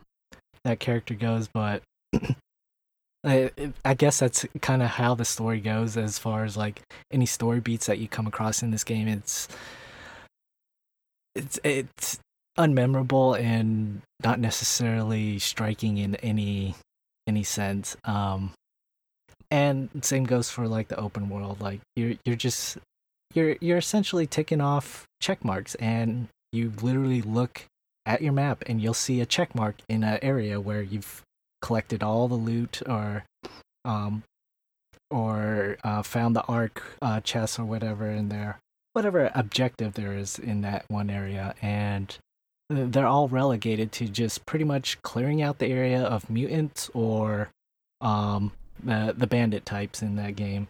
Hmm. and it, that it's that's pretty much every single one that I've done has just been tied to all right clear out this area. Okay there's it, it'll tell you there's a checklist of okay there's one Ark chest here and Ark chests usually give you some sort of power up or upgrades for your character to put into different abilities that you want to enhance.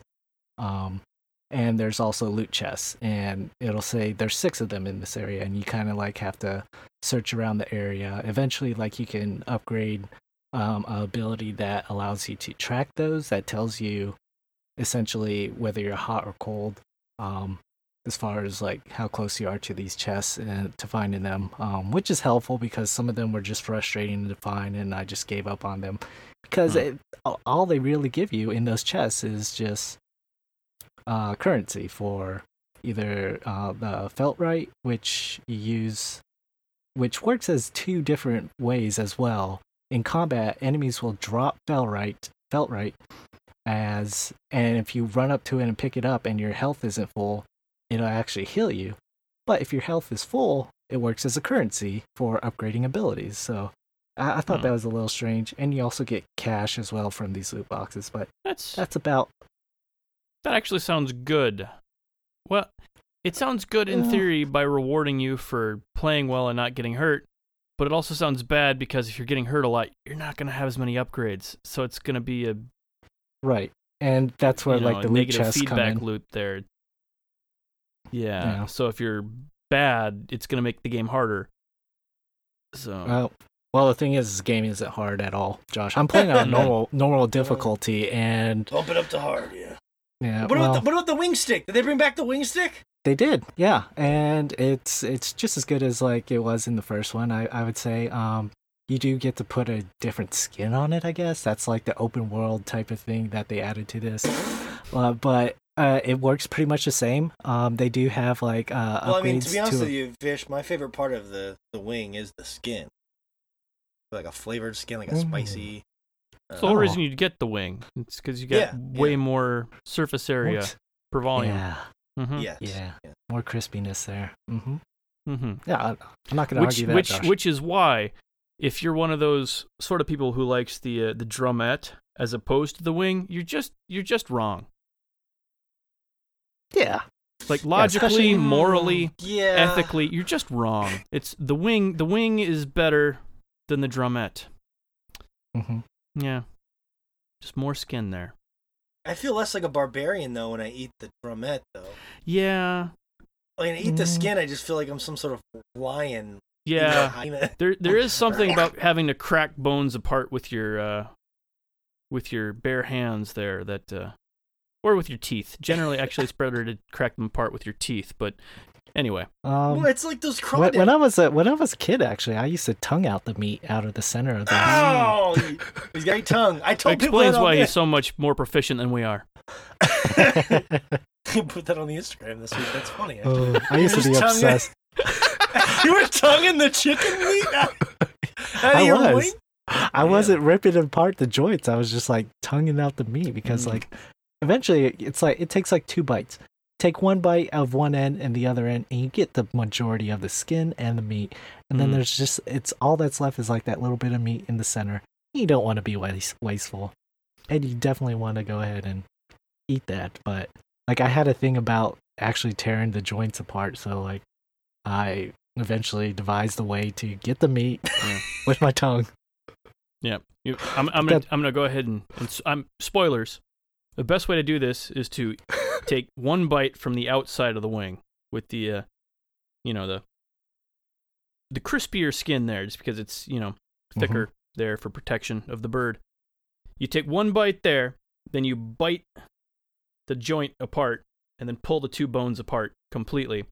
Then you can just you know suck all the meat off one bone, suck all the meat off the other bone, and uh, Mm. you're good. So it's Mm. kind of like a two and a half bites because one of the bo- most of the meat's going to go with one of the bones there once you crack them apart. But uh, Yeah. yeah.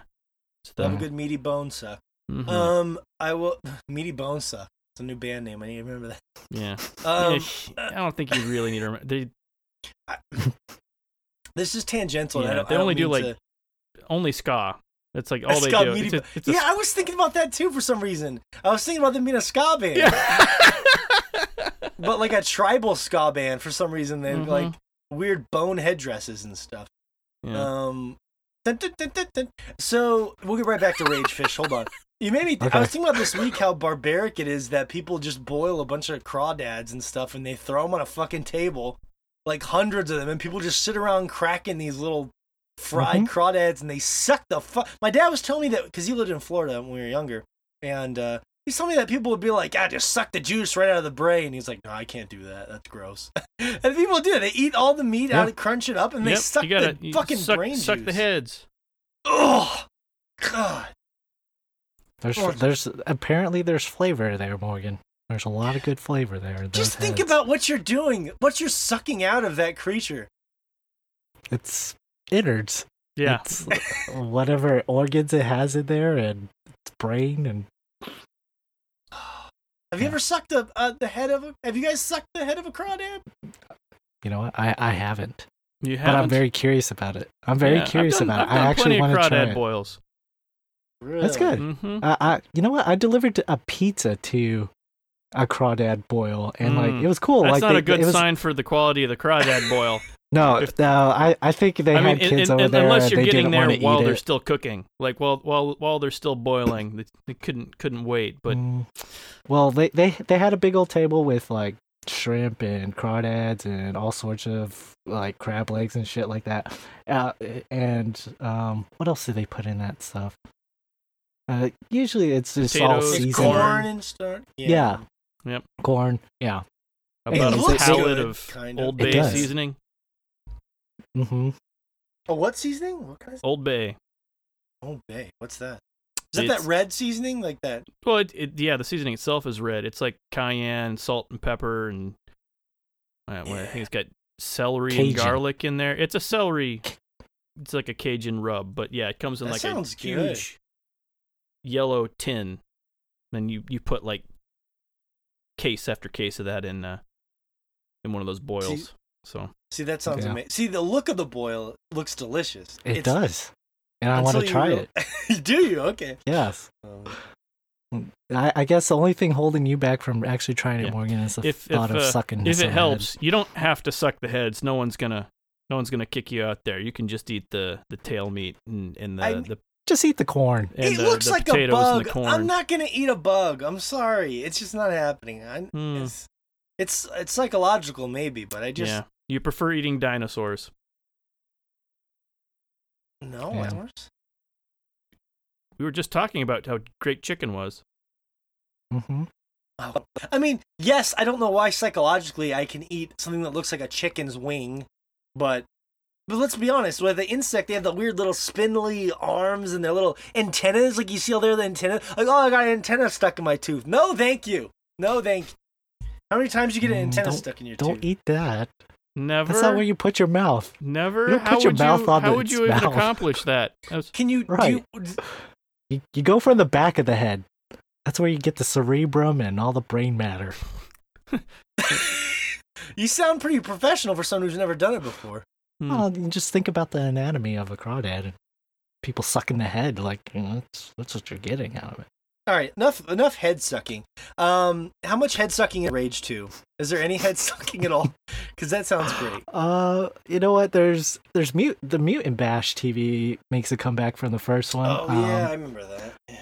yeah, and and they're they're spread out throughout the world. There's different ones, and I'm sure there's different challenges to them. And um, you you collect a certain cur- currency um as you go through that, and depending on how well you do in those uh, Mutant Bash uh, arenas, they're like an arena type thing, and they call it Mutant Bash TV because it's the one thing that they broadcast to everybody um, uh, through antenna to everybody's television, whoever has a television in the apocalypse. I don't know, which is weird, but mm, that that's Yeah. what they get Do- off do, to. You ever see any other working televisions?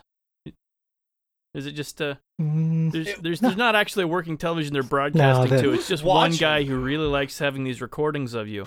yeah. Well, that's way Hmm. creepier. Yeah, that's way. yeah, because we need to go explore those like destroyed buildings, weren't they? Just there was no T. I don't know. I can't say for sure. There's no TV. I'm gonna make you a star.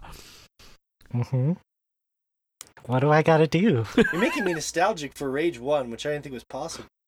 Yeah, and you know what? There, there's, there's moments in this game where like it, I, it was, I felt like, oh wow, I forgot about this in Rage One, and it was uh, actually they, they, they take certain, I, I don't know. There was one area that I went to is part of a main quest. Um, so the main quest is like you essentially have to activate the daggers, which is you, it, it's code for talking to like these three different individual or four different individuals and they all know about this plan called uh, Project Dagger or whatever. And essentially, it's to take down the big bad, which is the authority in this game, um, and the general and whatnot. Um, and you're only given that quest after you know a big assault happens on the on one of your guys' main base. Um, but uh, I was doing a quest for one of the guys who was uh, apparently I forgot about this guy, but he was like an old scientist. His name's Doctor Kvasir, and um, he's in this game. And you do a quest where you end up like on the other side of the map, which was kind of a pain. Like traveling in the game, there's fast travel, but you can only travel to main cities, um, which is frustrating um, because Yeah. the only other way to get around is either running or which is take you a long ass time but uh there's vehicles in this game as well. Um and anyways i got to this one area where it just felt like classic like rage. Like i've it, it had like those zip lines going everywhere. There was multiple layers to like certain uh, levels and Mhm. areas that you're going to and It's still pretty um, vertical. Yeah, I yeah remember it, it, was- those. it's pretty vertical. Yeah, It, it's uh and like some some of the enemies uh that so i said the combat's pretty easy and for the most part it is, but like there's certain bosses that you fight that are um a little intriguing as far as like how you defeat them. Like I fought this big uh mutant boss where you had to like destroy something on the front of his chest to open up uh, a weak point on his back and like there's two tanks that you had to shoot at um as he was like going hard as far as like difficulty goes he was shooting like big ass fucking lasers at you and everything um and for the most part like those that it seems like the quests or the big uh, main quests like boss fights are um where they put mo- most of their um uh, work into as far as like Mm. making it a little bit more interesting but uh, for the most part the open world itself is just very boring and like there there's not a lot i wish there was more storytelling through like at least the environment goes in that game and you really don't get it because it's just apocalyptic wasteland bunch of raiders bandits Checkboxy, yeah. Mm. yeah and like like even this one area where i stumbled across like this big open sewer and ended up going down it and i end up in a pit with like this big ass ogre and i'm like oh it just came out of fucking nowhere like there's no signs leading to like oh something's fucking huge down here like i was just going down a corridor and going through sewers and eventually came across like uh, falling down through a pit and um, fighting him but Well, usually Uh, there's no signs that there's something huge down. Mm, there should be. I mean, it, it seems like this fucking big fucking pit. What? Usually there's no signs that there's something huge down there. Well, I got a Oh. question. No for you, indication, but there is a. You must be this tall. You know. Mm, like, beware, beware of big fucking mutant down here. well, so the the weird thing people forget about the first Rage was uh, a game I actually weirdly enough liked a lot more than a lot of other people, even though the ending of that game was just it's like they just just cut off. Um, and it had it had its problems, but it was a technical showpiece at the time. It was Mhm. incredibly like strangely gorgeous for the Xbox 360. Yes. was- but they and they're not going to do that anymore. So it seems like their rationale is just let's make a fun game with and give people a lot of stuff to do. People weren't even really expecting a Rage 2 for some reason, Mhm. and feels kind of like you know, by paint by the numbers far because you know they know people love these Far. It's almost like the Days Gone thing, right? Like Days Gone, there's a lot of stuff to do and it looks fine and it's kind of Yeah. mediocre. Yeah. Yeah, I was kind of getting that same vibe from it. Like the first one didn't really do anything all that unique other than like you're saying just look so much higher fidelity than anything else. And, the then wing this stick. one it seems like it's kind of doing the same well, Yeah. bright colors seem to be popular now. Let's put bright colors in this one. hmm And that's like Well, it. yeah. That's like as far as the thought went. And uh and here we are. It, Well, it is the- weird, yeah. The the way they add those bright colors too is just it seems like, yeah, we're gonna showcase this in like our cover art and like in our trailers Yeah. and make it seem like this cool prominent thing. And like when you see it in game though, like you see like It's not a uh, lot. This smoke grenade. No, well, you see a smoke grenade going off with like blue uh, smoke coming out of it. You're just like, eh, that kind of feels out of fucking place in this world that I'm in right now. You know, it's it- Yeah, it like where, where are they getting all these bright colors? Did all the printers Mhm. start working again? they definitely saved Like- up all those color printers. And, Yeah. You know what, Fish? dyes. If you're feeling a little empty with this, there's a game that you can play for free that's bright and colorful called Far Cry New Dawn, and uh, you Hmm. have access Oh, to it. yeah. Maybe if it's feeling empty, because I'll tell you Hmm. what, there's some RPG hooks in uh, New in New Dawn that were pretty nice. I hear, I- I hear the shovels are great in that game. Great Oh. shovels, Mm-hmm. great shovel. I heard there's uh, also a saw crossbow. Oh yeah, the saw. Is that right? I, I, Okay. s- I fell away from that game because I got distracted, but I'll go back to it. It's not the it's Mhm. nothing incredible, but Yeah. but I would be I would be curious right coming right off of Rage Two, like to play if you played a little New Dawn. I'd love to hear the the back and forth because they're kind of like going for this like the Twitter thing I told you guys. The Twitter accounts for Rage Two and New Dawn were actually poking fun at each other, like because they Mhm. were both going for the same aesthetic and Right. you know. Yeah, I'm curious. Um, I will say, like, Rage 2, the combat, half the time feels like just like a regular shooter. Like, it, it feels almost as bland. Uh, not to, well, almost as bland as pretty much uh, Wolfenstein, but uh, they did introduce a combo system where you fill up this meter and you actually fill up an overdrive, and once you get your overdrive filled up, um, you you hit two, I think the bumpers on your controller, and it activates like a special ability for you where you move around fast, you jump a little bit higher, and your It's weapon Doom. It becomes Yeah. Doom. it becomes Doom. Yeah, Yeah. Like it, the the movement actually feels great at that point, and like every time like my rage meter comes up, I'm just like, oh fuck yes, uh, this is gonna, this is how the game should feel, and like it was developed by Avalanche and id as, as a collaboration on it, and it, feels just Which like is- that, like it's half and half, where like Yeah, it feels like One po- Wolfenstein and Doom. yes, yes, which is which is fucking wild. That now, if it you just know- had the crazy story or narrative, uh, right, uh, yes. one of those games. Well, what about um, man? Now I'm kind of getting excited for Doom this year. Now, what about how's the music? Memorable or mu- forgettable? eh, forgettable. Yeah. like that there's a title screen music which sounds trying to think what it what it reminded me of it, it I don't know how to describe it. It, it but that's literally like the only like featured music in the game other than um when you're running around like there there's nothing like just sticking out for me as far as like the music so um yeah the the music isn't that great I would say.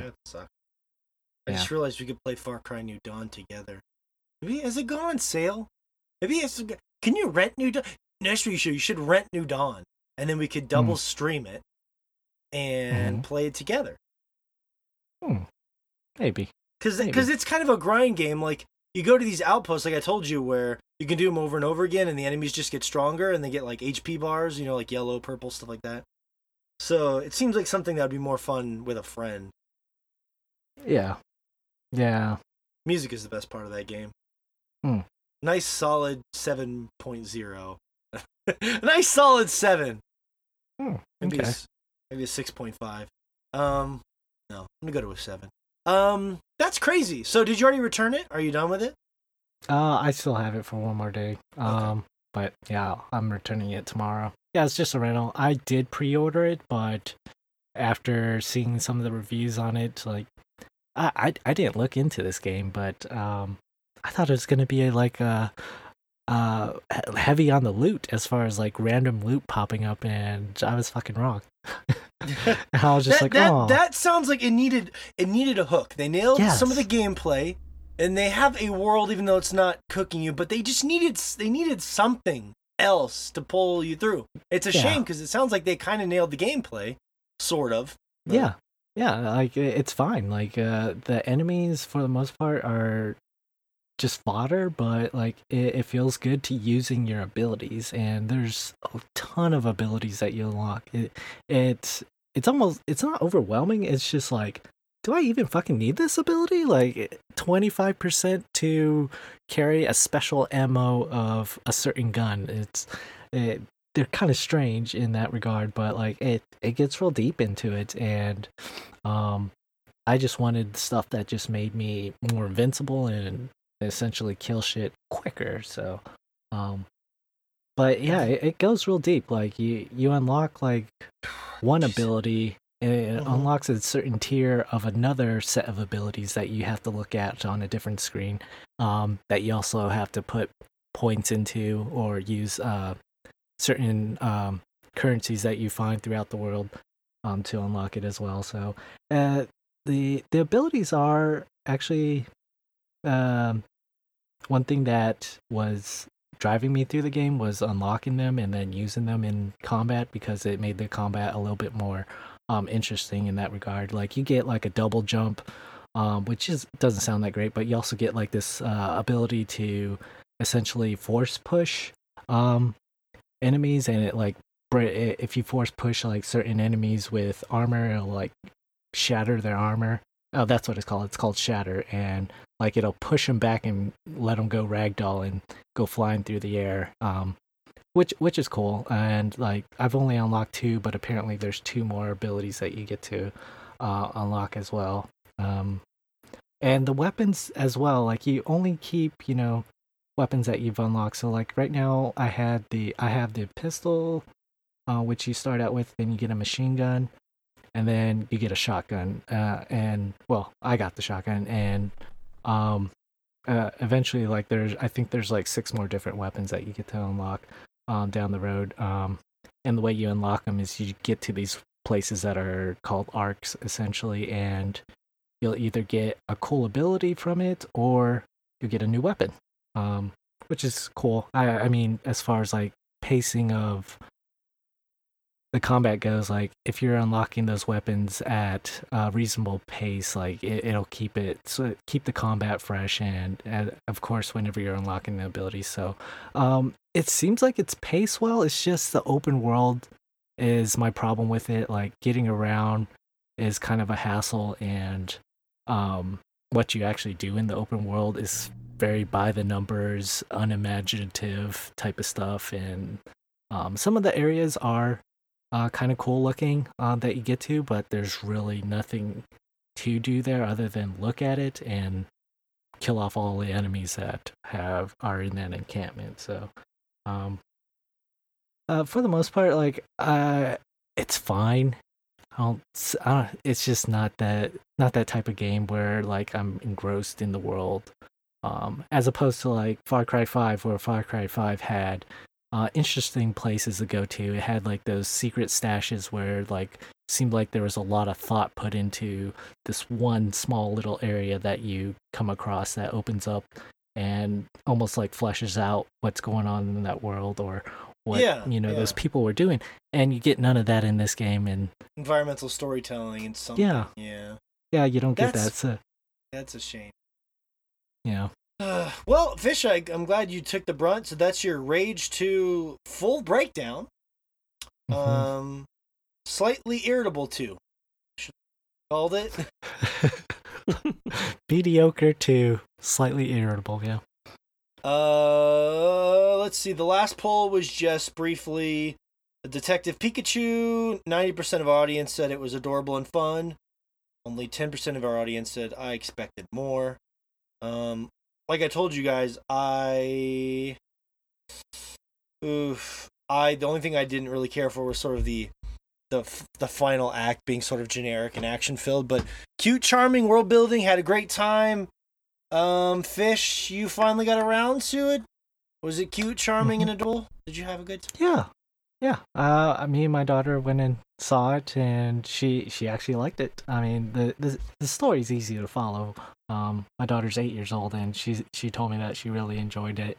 Um, for what it was. Um, uh, and for me, like, eh, I I know it's not the the deepest of coolest or you know the most interesting of stories told but the the, the fun i had in that watching that movie was uh just seeing like the art of these realistic looking pokemon like some of them were just wild looking like like that charizard that had like a lightning bolt scar over him um because he fought the the Pika- detective pikachu in a battle like some of that stuff was like really cool and like seeing how essentially these pokemon are like coexisting with humans was very interesting to me uh, in a way that was just like they wow, were it- everywhere. They were fucking everywhere.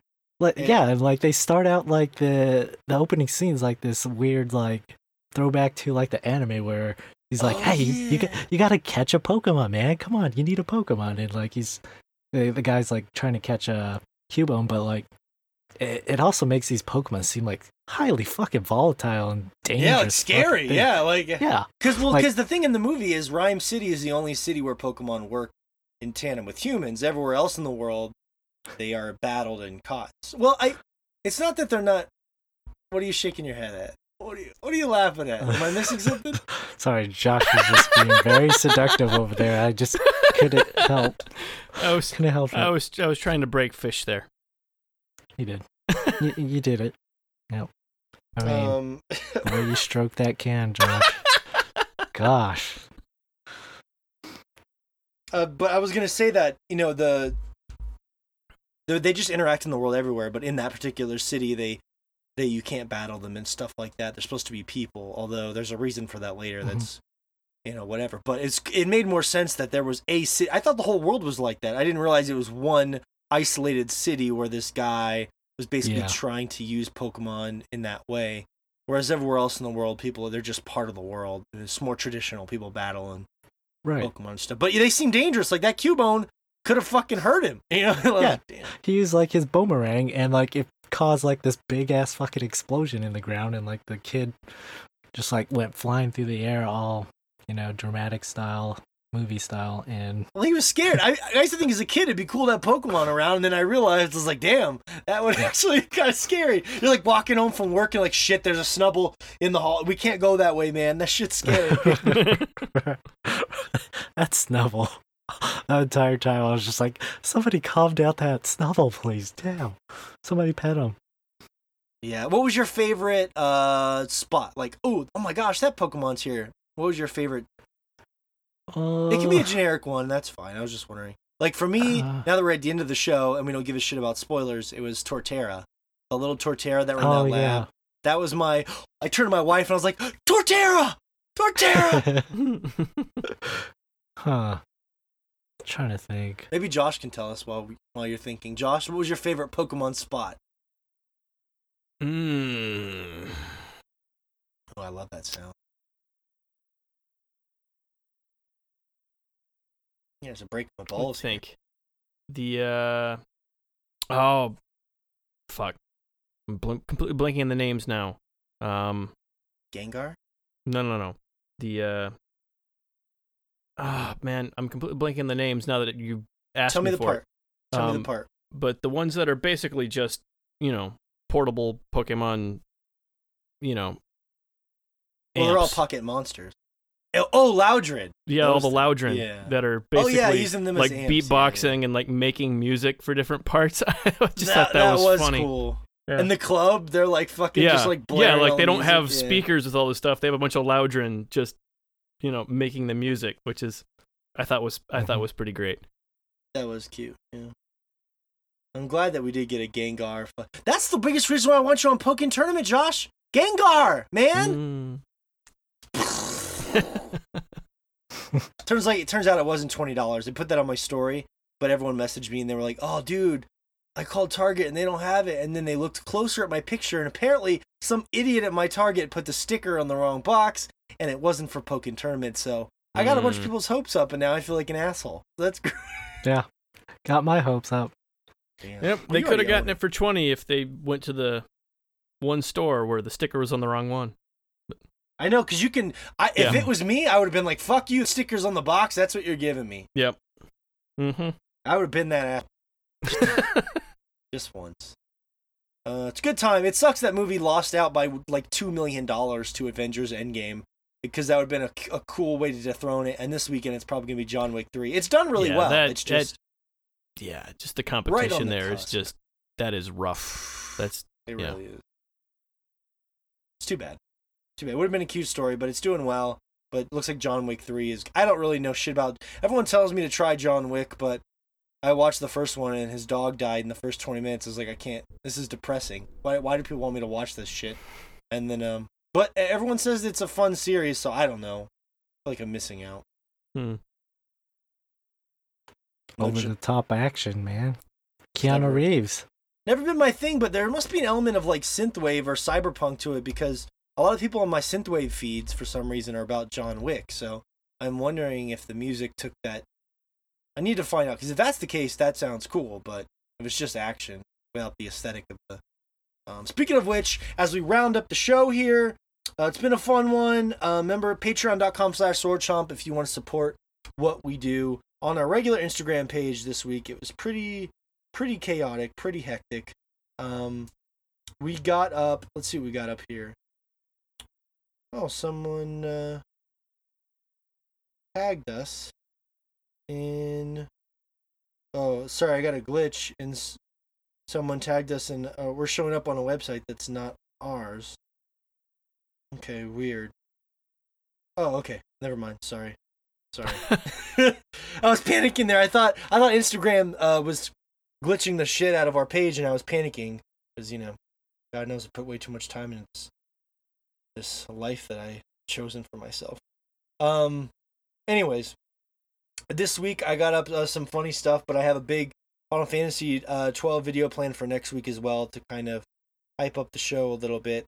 Um, also, as I'm kind of cascading some of the different things that I've gotten up here, Cyberpunk video. Uh, it was fucking fantastic. Some great music. So you should check that out. Um, just trying to really get some opinions on the heavy hitters with people. Just some fun stuff on the Instagram page. And uh, remember, polls every Monday, questions of the week every Thursday. We might read them on the show. That's going to do it. It's been fun. Um, I want to thank Fish and Josh for being here. Uh, remember, we have our side podcast, Evoking the Sublime and In the Blood. You should check those out if you want more of the Sword Chomp family.